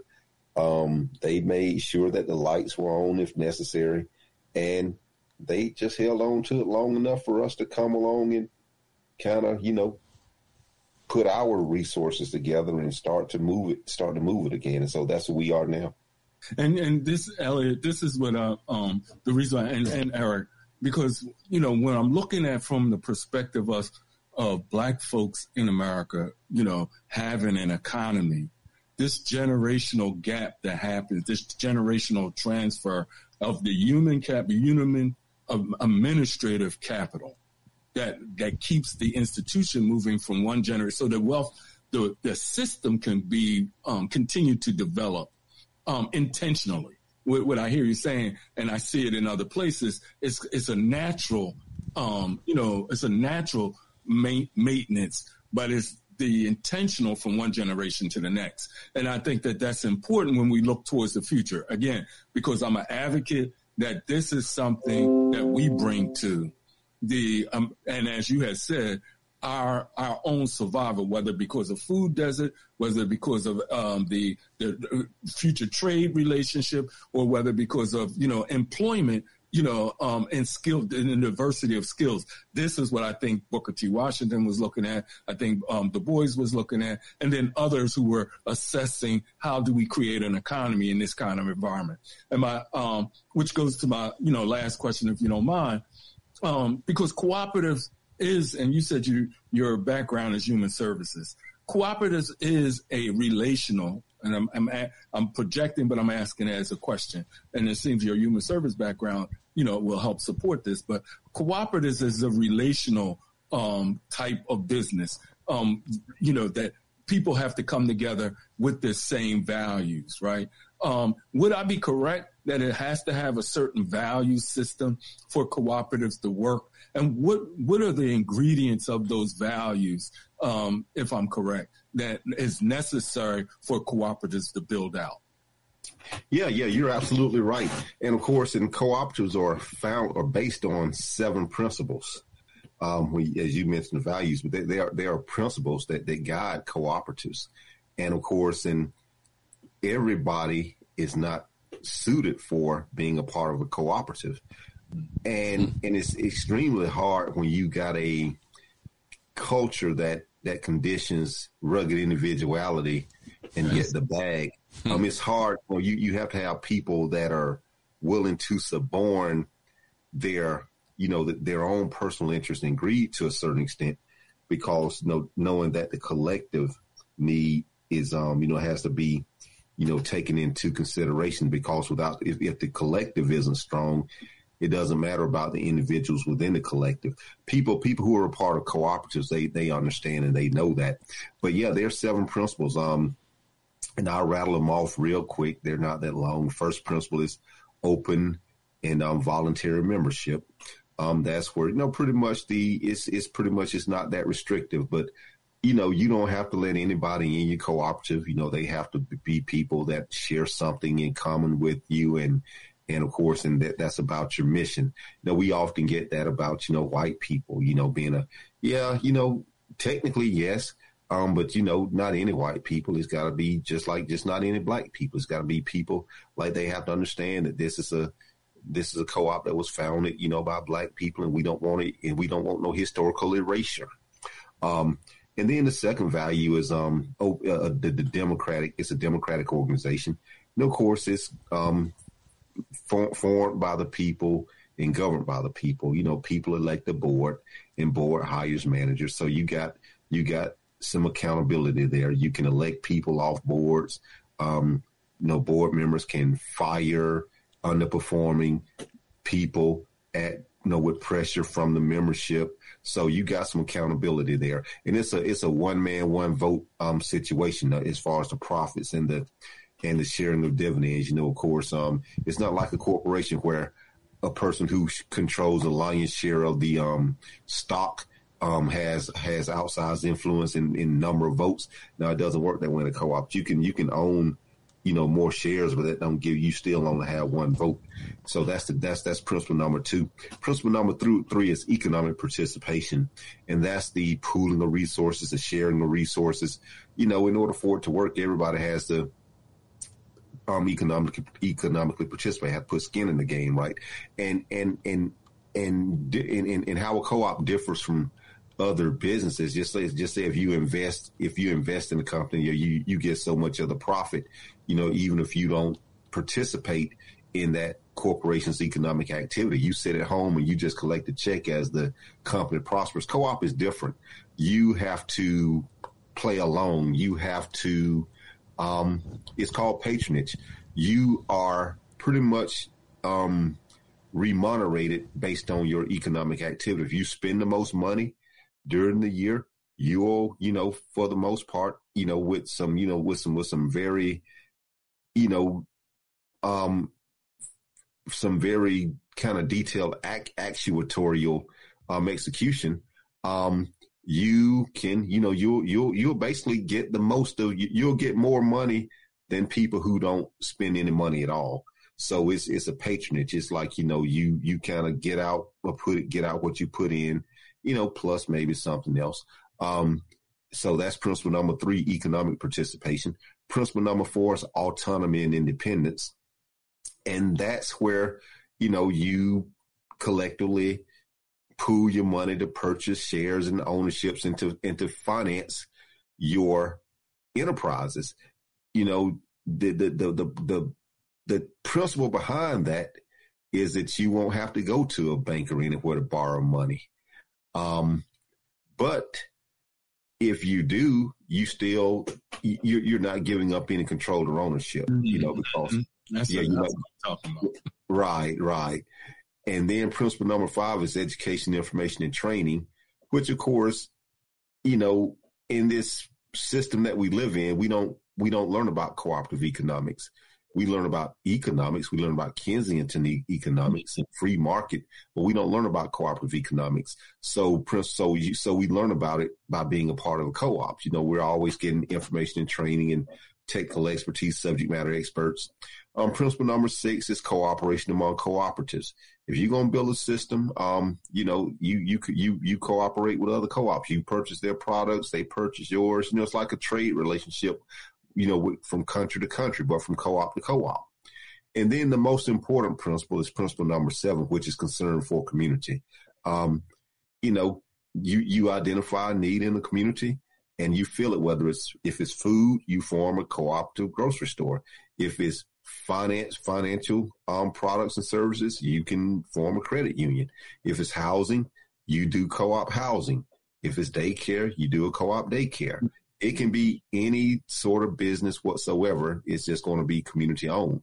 Right. So, so because there's a need for in the community and the co-op wants to fill it as opposed to some, um, some, some Walmart or somebody coming in or some, you know, entrepreneur coming in to extract from that community without the, without the, the, the community's concern at heart at all. And, and, and, and finally for me, uh, Elliott and, and brother Eric, you know, um, as you laid out the seven principles and as I said, you know, for me, this is something that um, black folks did from its inception as far as uh, creating a, a, economy. Um, this is where I might get myself in trouble because it seems that um, when we talk about repair, um, the cooperative approach I do not necessarily hear as a part of our repair strategy, you know, or or reparation strategy. And to me, that is the, you know, the, the saving grace, um, in relationship to dealing with, uh, us as a people and our, um, wealth development for future generations and wealth meaning the human capital wealth, as you mentioned about that training, the element, the principle about training. So there wouldn't be a lag from one generation to the next as far as the management and even, um, operalization, operate, opera, what's that? The operation of, of the co-ops in these various industries or even in developing the trade relationship. I mean, that, that re, that's hopefully stays as a human activity that we can be engaged in this economy. And, and to me, that's a repair strategy that I think that we should be emphasizing that I'm not sure I'm hearing. And I don't know if you'll disagree with me um, about that, but I, I'm, you know, I'm an advocate and in principle that that's something that centers us in our history and, and centers us in an economy. And as you did say, is different than the values and the economy that we're in that reinforces that we shouldn't be in a cooperative um, relationship type of economy compared to a, a where and I think uh, Sister Nember says Nember says that it's an economy of abundance compared to an economy of scarcity. And I really think that that's where we need to go and, and how we go and how we should go. So that's my, that's my um, thing. Again, I don't know if you agree with that, but my thinking is that that's centers in a lot of different ways. Uh, um, and where we should go. And that's why I really respect what you're doing and, you know, what y'all are doing, um, and, and, and the strategic understanding y'all have at this moment. Yeah, I agree. I, I agree with that. Um, I often, you know, of course, and when I'm in spaces, you know, discussing reparations. Um, you know, of course, um, I champion, you know, of course, um, I, I, I champion cooperative economics as a, as economic systems for us to have in place to, to, to kind of circulate our reparations funds. You know, we'll, we'll have economies.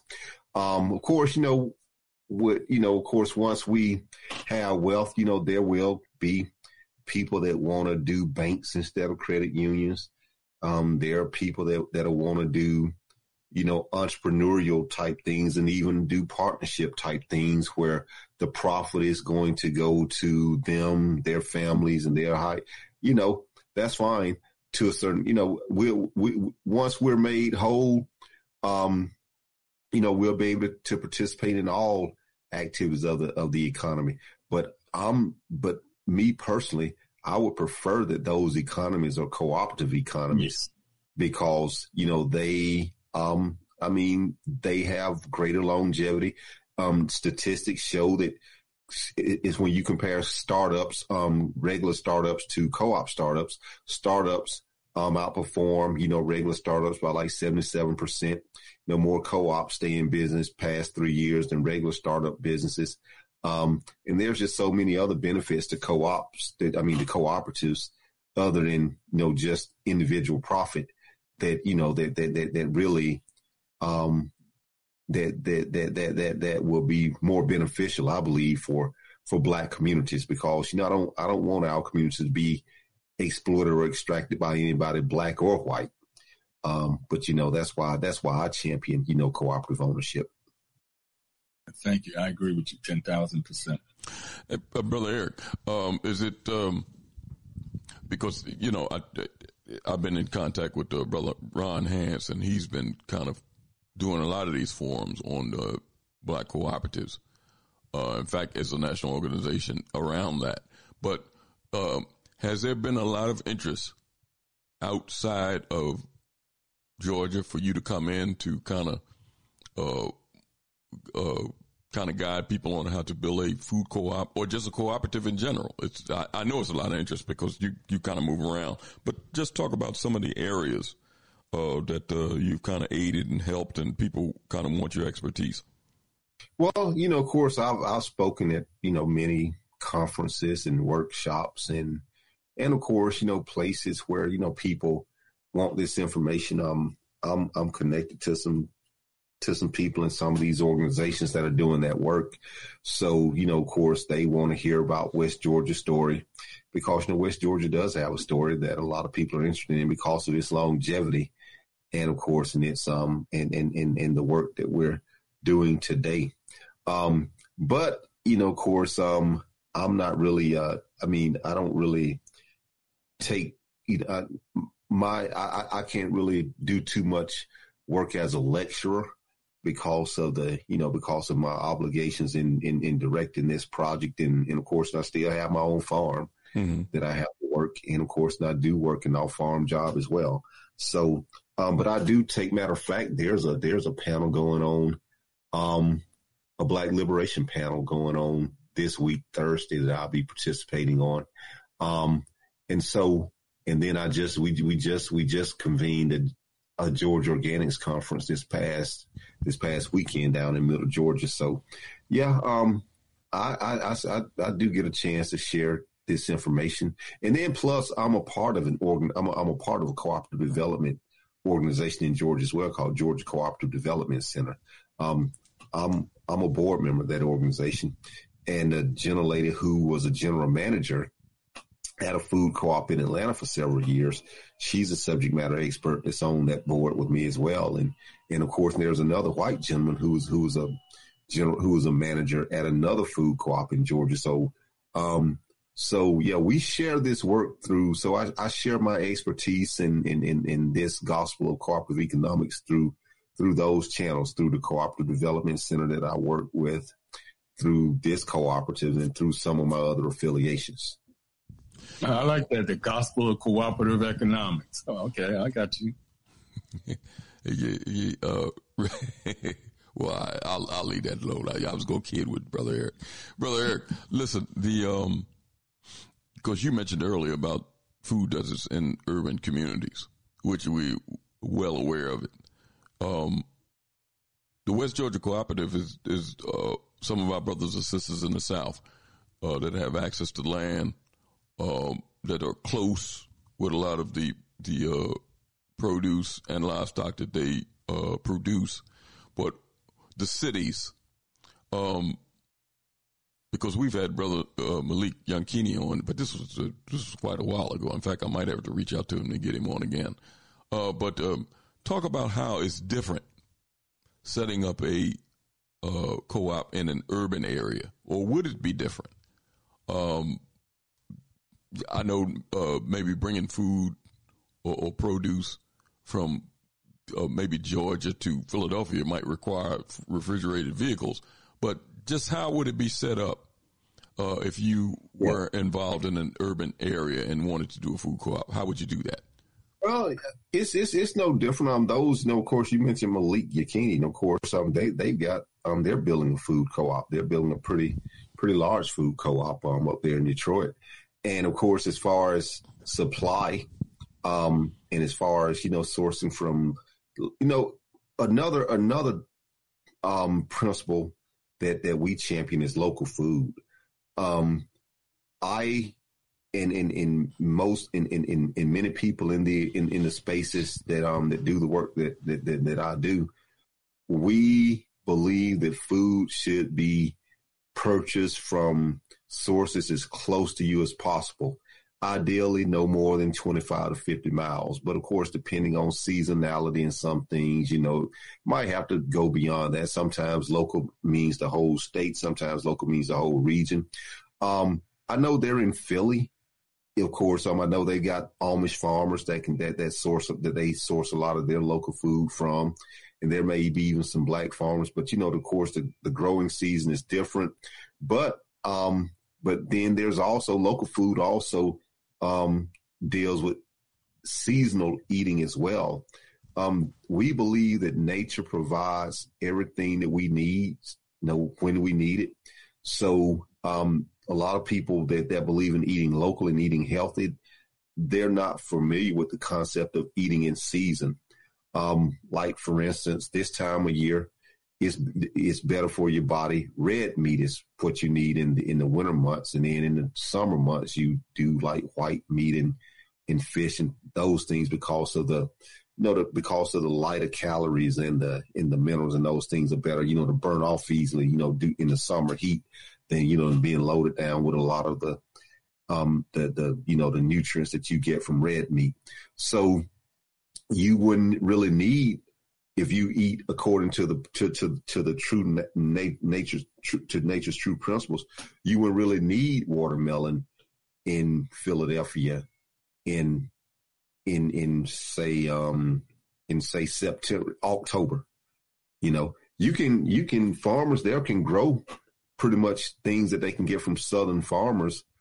It's in a shorter window, but it can be grown. Okay. And and when you grow it, you harvest the excess and you and, and, you can it, freeze it, and you have it later on in the year when you want it and need it, or you eat what's available. You know when it's when it's available. But yeah, but that whole issue because there, there was always this this this desire to, and the federation was was pretty good at facilitating getting um farmers get getting getting the products of farmers from South Georgia up to Chicago um, they would they would load up these um, 18 wheel uh, um, these tractor trailers and take truck truck loads full of watermelons up to Chicago.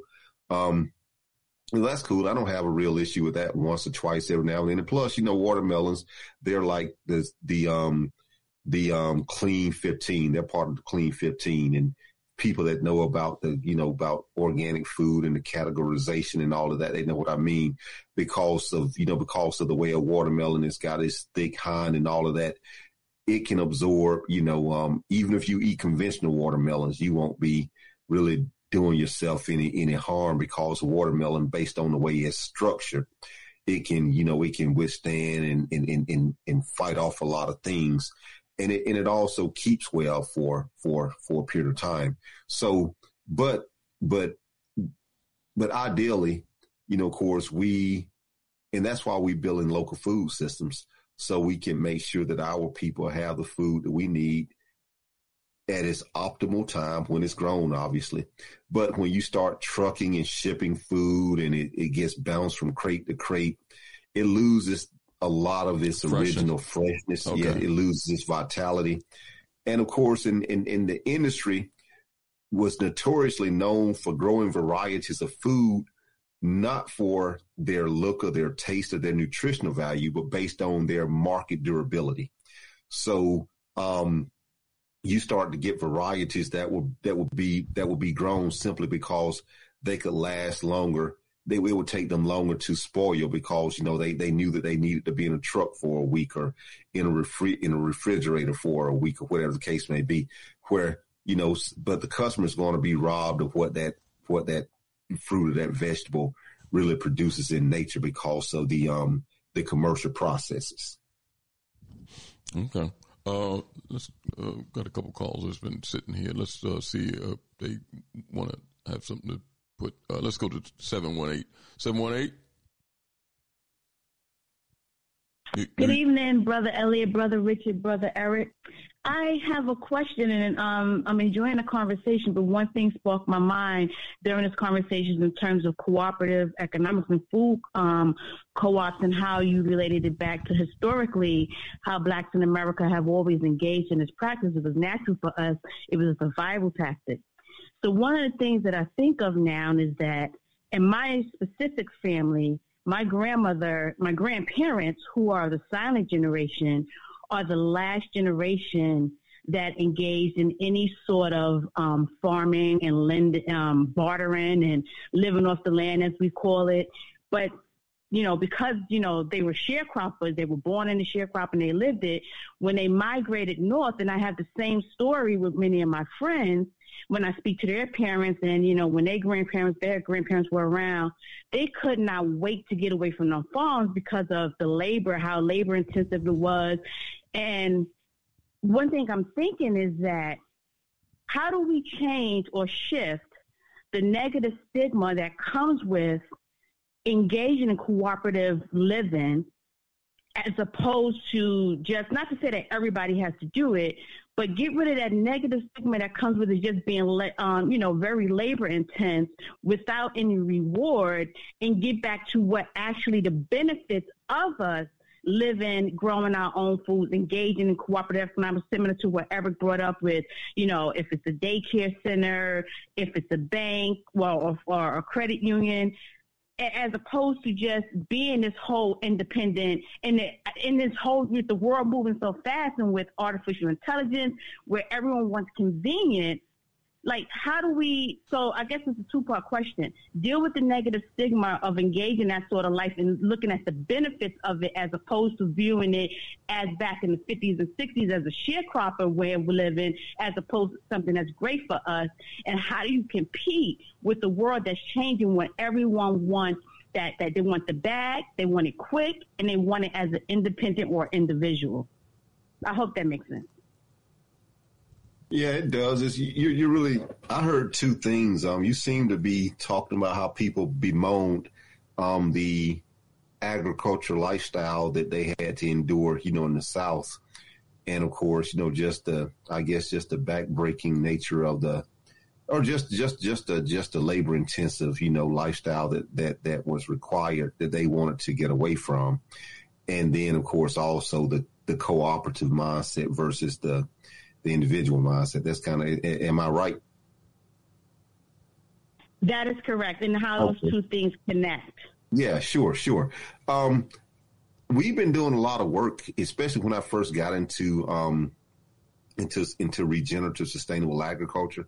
Um, the the data was showing that not only, I mean, Americans were, were, were American kids just weren't really getting into farming um, white kids, black kids, none of them. Um, and that was a and that was a threat. I mean that that was that was a real problem. And one reason they weren't getting into farming, and I'm just going to focus on our our kids, our black kids. Um, you know, just like the other kids, they didn't they didn't see it as a sustainable lifestyle because they heard those stories that you're talking about from there. And so, and a lot of our kids associated farming and agriculture with slavery. And so, you know, we did a lot of cool things. Um, you know, we had to, you know, of course, there was there was these little cool hippie little white kids that was from privilege that would go out and and, and, and start a farm and create a brand and go to these um, farmers markets in these expensive in these high end neighborhoods and next thing you know they were semi they, they they were they were making a living so so you know of course but we started to show um, you know, that it was possible. But to be quite honest, um, it's, it's, it's possible, but you have to kind of have some resources if you want to, if you want to farm and make a living farming, you know, um, you know, you, if, if you got some family land already, um, if you got a family farm that you can take over, or if, or, or if you can, there's a lot of programs and resources out here geared toward beginning beginning farmers and in in in in, in um in in new farmers and young farmers, and of course, and and there is a market, but of course, the thing about it is, you know, of course, this this ag system has always been geared toward the large commercial farms.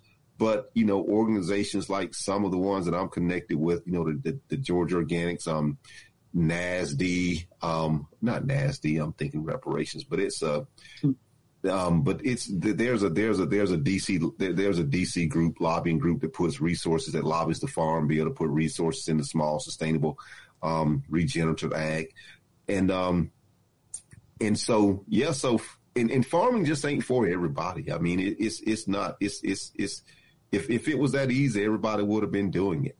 But you can, you know, grow some. I mean, you can if if you have a desire to grow your own food. I mean, you know, there's a lot of urban ag organizations in most of these cities where you can go and learn how to do raised bed gardening and you can learn how to set up your, you know, your compost bins. And so you can, you can turn your backyard into places where if you want to raise chickens for eggs, you can do that.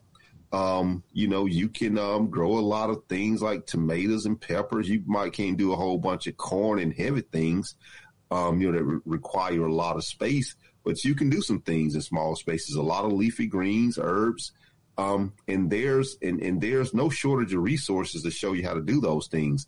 Um, but you know, but if you don't want to, if you don't have the time to consistently commit to it, just find your local farmers. You know, just find that local farmer and get those things as often as you possibly can in season. And of course, and you know, if you can wean yourself off the grocery store, eventually you will once you get once you get addicted to the taste of real food. Um, so that's the that's that's that's how how that particular problem is being addressed um, is you know just just getting kids exposed to ag in another way, um, and and and then as far as the the cooperative mindset, um, that's an issue where if you notice, and, and this is what I really remind people about our co-op, right? 1966, think about that. 1966, we had really um, started. We we we the civil rights bill had been passed for two years, we were starting to integrate. Um, and so our co-op was being formed at a time when people were looking to get integrated with, with white America. And I and I thought that was pretty interesting. It just really showed the the mindset that our people had developed years before that, before they even started the co-op, to know that they had to you know, to build self-sustaining institutions, and they had to own them and control them, and they continued to do that work. Um, they didn't they didn't give up on that and just and just go assimilate. Um, and so so that cooperative mindset is something that I think we we have deep within us. We know that as black people, but we just don't know how to put it into practice. Okay. Yeah, we just don't know how to put it into practice. And the cooperative is that formation. You know, of course, I went over the seven principles earlier. Um, and, and I guarantee you those seven principles, at least some of those principles resonate with anybody black that has a desire to build communities, to build a nation, quote mm-hmm. unquote, unquote, so to speak. And that is the that is the formation. That's the tools. That's the machinery that that that that that will manifest those desires. But how do you get people um, into it? How, how do you recondition people's mindset toward it?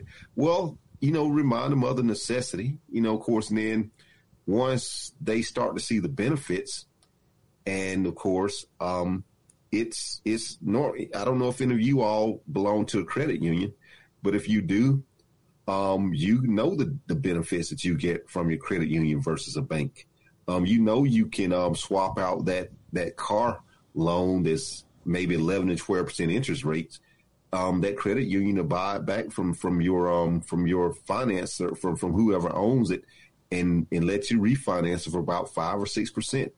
And then by the time you're done with the car loan, you they you, they didn't let you know, but they were saving some of that money. You might walk away with five or six thousand dollars after you paid it off.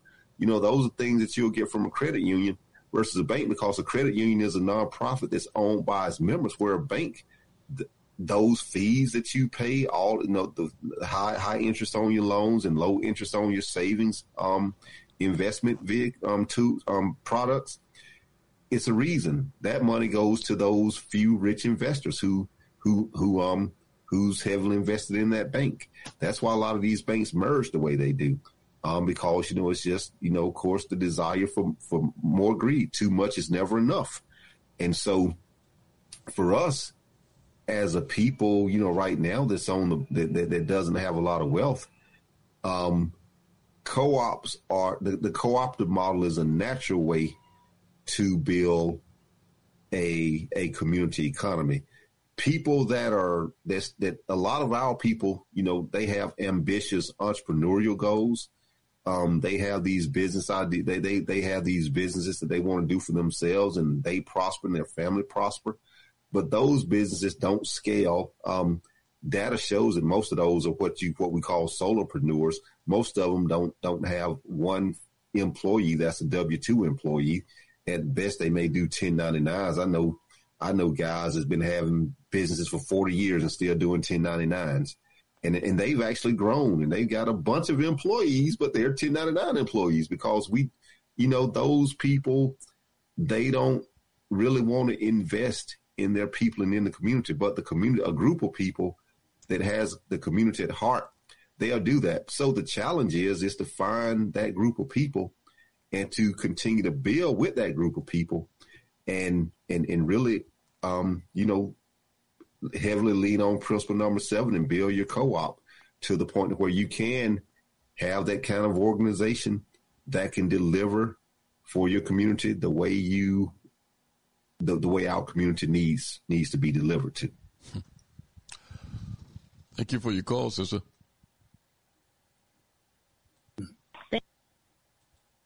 Yeah. I'm sorry. Oh, I guess she's still there. Let's go to 505. 505. Uh, yes, I'm just learning. Uh, there's a lot of interesting conversation about farming. Uh, a lot of things I didn't know. Good show. Appreciate it. Thank you for your contribution, brother. Yes, sir. Brother Eric, um, tell me something before we start uh, winding things down. Um, we got listeners all over and just say somebody in New York, Philadelphia, or whatever wants to be a part of West Georgia Cooperative and what they're doing, the uh, commercial kitchens, the full service grocery store, uh, the the uh, the gas station, uh, how how can they do that if they wanted to kind of be involved? And they're sure. not, and they're not, you know, in in in the county where you are. Yeah. Um, they can, um, you know, go, they can join, they can go to, go to our website, um, westgeorgiafarmerscoop.com and they can join, they can become a member that, that for $20, you can purchase an annual membership. Um, that will, um, give you access to our monthly meetings and our monthly calendars and those things. But I do want to stress, and that, that's just going back to principle number seven, concern for community. Um, I and it just it, it goes back to local and loc in, in location. Mm-hmm. You really to to to really benefit what we're doing, um, because a co-op. The unique thing about a co-op as a business model is that its member uses its products and services, mm. and so so people that are in proximity to shop, that's who would benefit greater from a co-op, and that's who that that's that's that's who the co-op would benefit from the greatest, um, because and I say there there's there's some real case studies. Um, you can the the Renaissance Co-op in Greensboro, North Carolina, they were a co-op that kicked off about 2016, largely black, um, in a black community serving a, a food desert. But of course, they had a lot of people from outside of their community. You know, people that you know would probably hear about them on a on a show like this, get excited, contribute to them. But by the time the grocery store opened, those people weren't there to to to you know buy you know put mm-hmm. put seventy five dollars in a buggy two times a week or one hundred and fifty dollars in a buggy, you know, once a month. And those stores, and then, so they really couldn't benefit a food co-op like that. Now there are some co-ops that have, you know, that, that, that have virtual things that, that might have strictly virtual platforms that, you know, that, that you could benefit. I mean, that where there could be some reciprocity. But for those people, I encourage you to, to find a co-op near you mm-hmm. You know, we love to have your support. We love, and you, you you're more than welcome to join. You can learn. Um, you can you can you can really have your eyes open to this to this co-op world, especially black co-ops, in in how we move, and maybe that will inspire you to get a group of your friends or you know um, colleagues or comrades and do something similar, or find a co-op near you that you can join and participate in that, that, that, that, that they can benefit from you and you can benefit from us. Because to be quite frank, if you're in New York or Philly, it's not, it's going to be hard for us to benefit and it's going to be hard for you to benefit because, I mean, we don't want to ship food to you and it's not as at its freshest when it gets there and things. I'd rather you go um, around the block to an urban garden, you know, in um, in early June and get some of their um, heirloom tomatoes, you know, because that's so you can really get the full um, experience and the full value of local food. And then, of course, um, I mean, and, and then the cooperative enabling you to own your local food system. Okay. All right. Brother Eric, listen, I want to thank you for coming on, kind of give us a little update on some of the things that uh, West Georgia is doing. Uh, I know you've been on hiatus, Brother Eric. And, uh, you know, I'm to put you on the spot here. I want, you to come back on and then uh, kind of uh, dispense this information to our people and they can hear it uh, nationwide, worldwide, whatever that's necessary. Um, but one thing that I want you to do, if you can't, because I know you've been busy, and that's the reason why you kind of went on hiatus with the program because of your obligations uh, to the co-op itself.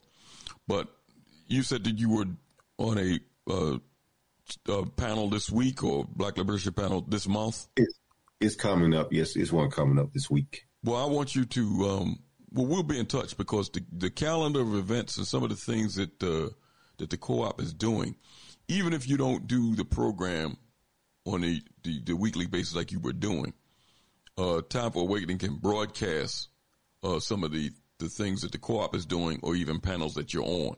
Similar to what I did when uh, Ron Hance uh, had uh, you were on the panel with Ron Hance. So sure. the people need to hear this information. They they really right. do. So uh, they can be inspired to do something similar, even if it's not a food co-op uh, they might consider doing an urban go because we got folks up here that Richard's in touch with that that doing that's doing urban gardens and they need they need assistance they need uh, expertise and help. So uh, you know it's it's always ways where people will benefit from the knowledge production. Right. And I, if I, if I can just add, because one thing that you raise, you know, and because I'm adamant that this is an economy that this is a survival economy as it relates to black folks in America the propaganda perspective of, you know, whether it be about the, the reparative um, justice aspect or centering our historical narrative of how co-ops, you know, from a propaganda perspective, putting that information out consistently, which I don't hear um, being done, is really, really, really important in order to possibly um, create the inspiration for people to do just what you said, to be able to at least, if not support co-ops in their area, or at least uh, start co-ops in their area. And then, you know, then this here supply chain can um, interconnect um, in, a, in, a, in a different fashion as we move forward. Because it's an economy that we can be able to um, develop. But if people don't have a sense of it, um, going to what the sister raised, if they don't have a sense of it and we don't promote it or or propagandize it, then people will just it'll just be those small um, units um, mm-hmm. Don't really see that these values and I and I think that's important what you said. These are that those seven values black people resonate with because it's a part of our historical narrative. And and I don't think that we can we may deny it, but we can't overlook it. So that's so it's important for us to, um, you know, using say reparations as a means, cooperatives as a part of reparations, or being able to show how cooperatives as a part of our historical economy. Like that's critical in my mind um, that we constantly hear so it can be passed on to the next generation and say, this is a career choice. This is an option. This is an economic, uh, economic development aspect, an entrepreneurial aspect that you can be, get in, but you have to have these values in order to make it work. Absolutely. Absolutely. Well, Eric, thanks for being with us, man. I'll be in touch with you. You know that.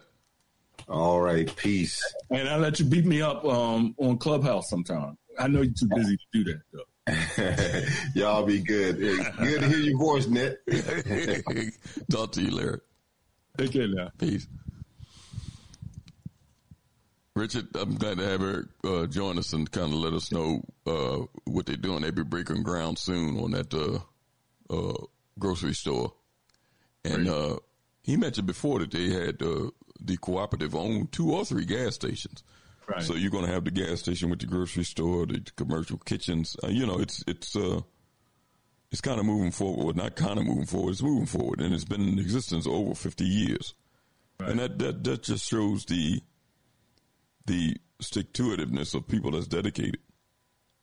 And just like yeah. you said, that model, man, uh, Eric mentioned it about that rugged individualism that we have adopted from Europeans. That don't mm-hmm. work for us. I mean, it might work for individuals here and there, but when you see a bunch of people chasing that type of uh, carrot, and you can't, by and large, black folks can't get money to go in business. They just can't. They can't go to these banks and get no money. It's difficult. But it's not mm. difficult to get people together and start a cooperative. Mm. Yeah, no. And that, I mean, it's uh, the the challenge is, and it's this invisible monster isn't invisible about this value system, and and that gets into because we have to exercise this individualistic value system that we carry, which goes back to that um, the the piece that you were reading in relationship to Du Bois and and about you know um, you know the uh, what is it what's it called? Something to white um, it, it, that that piece because those what Du Bois was descri- describing that white folks had is what we as individuals and in a social collective are moving to and that's and that's not good for us it, it just not. It's just not good. I mean, it, it's a killer, really. Yes, it's yes. a killer. You know, and and the question we have to ask is, do we want to be erased?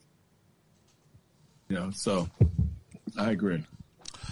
Listen, before we uh, go this evening, just uh, give the lineup on time for an awakening medium Mondays, Wednesdays, and Fridays from 11 a.m uh, to 1 p.m. African Perspectives with Brother Oshi. Always interesting topics, dialogue, and guests on African Perspectives. That's Mondays, Wednesdays, and Fridays, 11 a.m. to 1 p.m. You know, uh, within the next couple of weeks, Richard, we're going to have one of the hosts from uh, Black Reality Think Tank that's going to uh, be coming back on mm-hmm. uh, around the first week in March.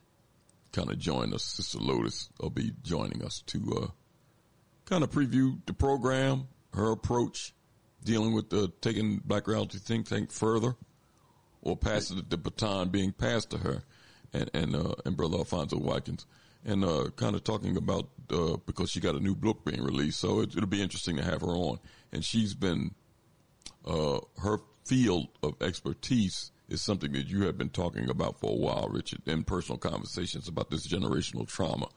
So it'll mm-hmm. be interesting to hear uh, her perspectives on, uh, as a sister, on how we can deal with this.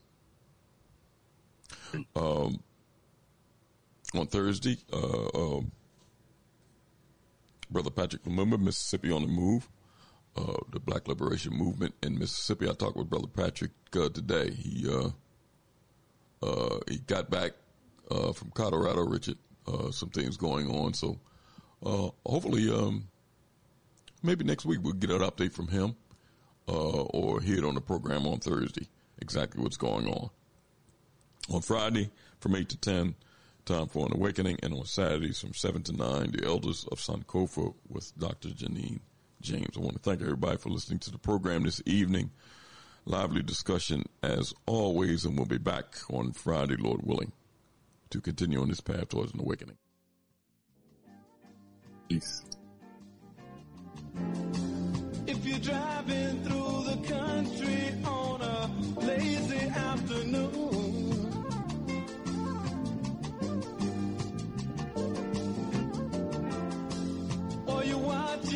children playing after school.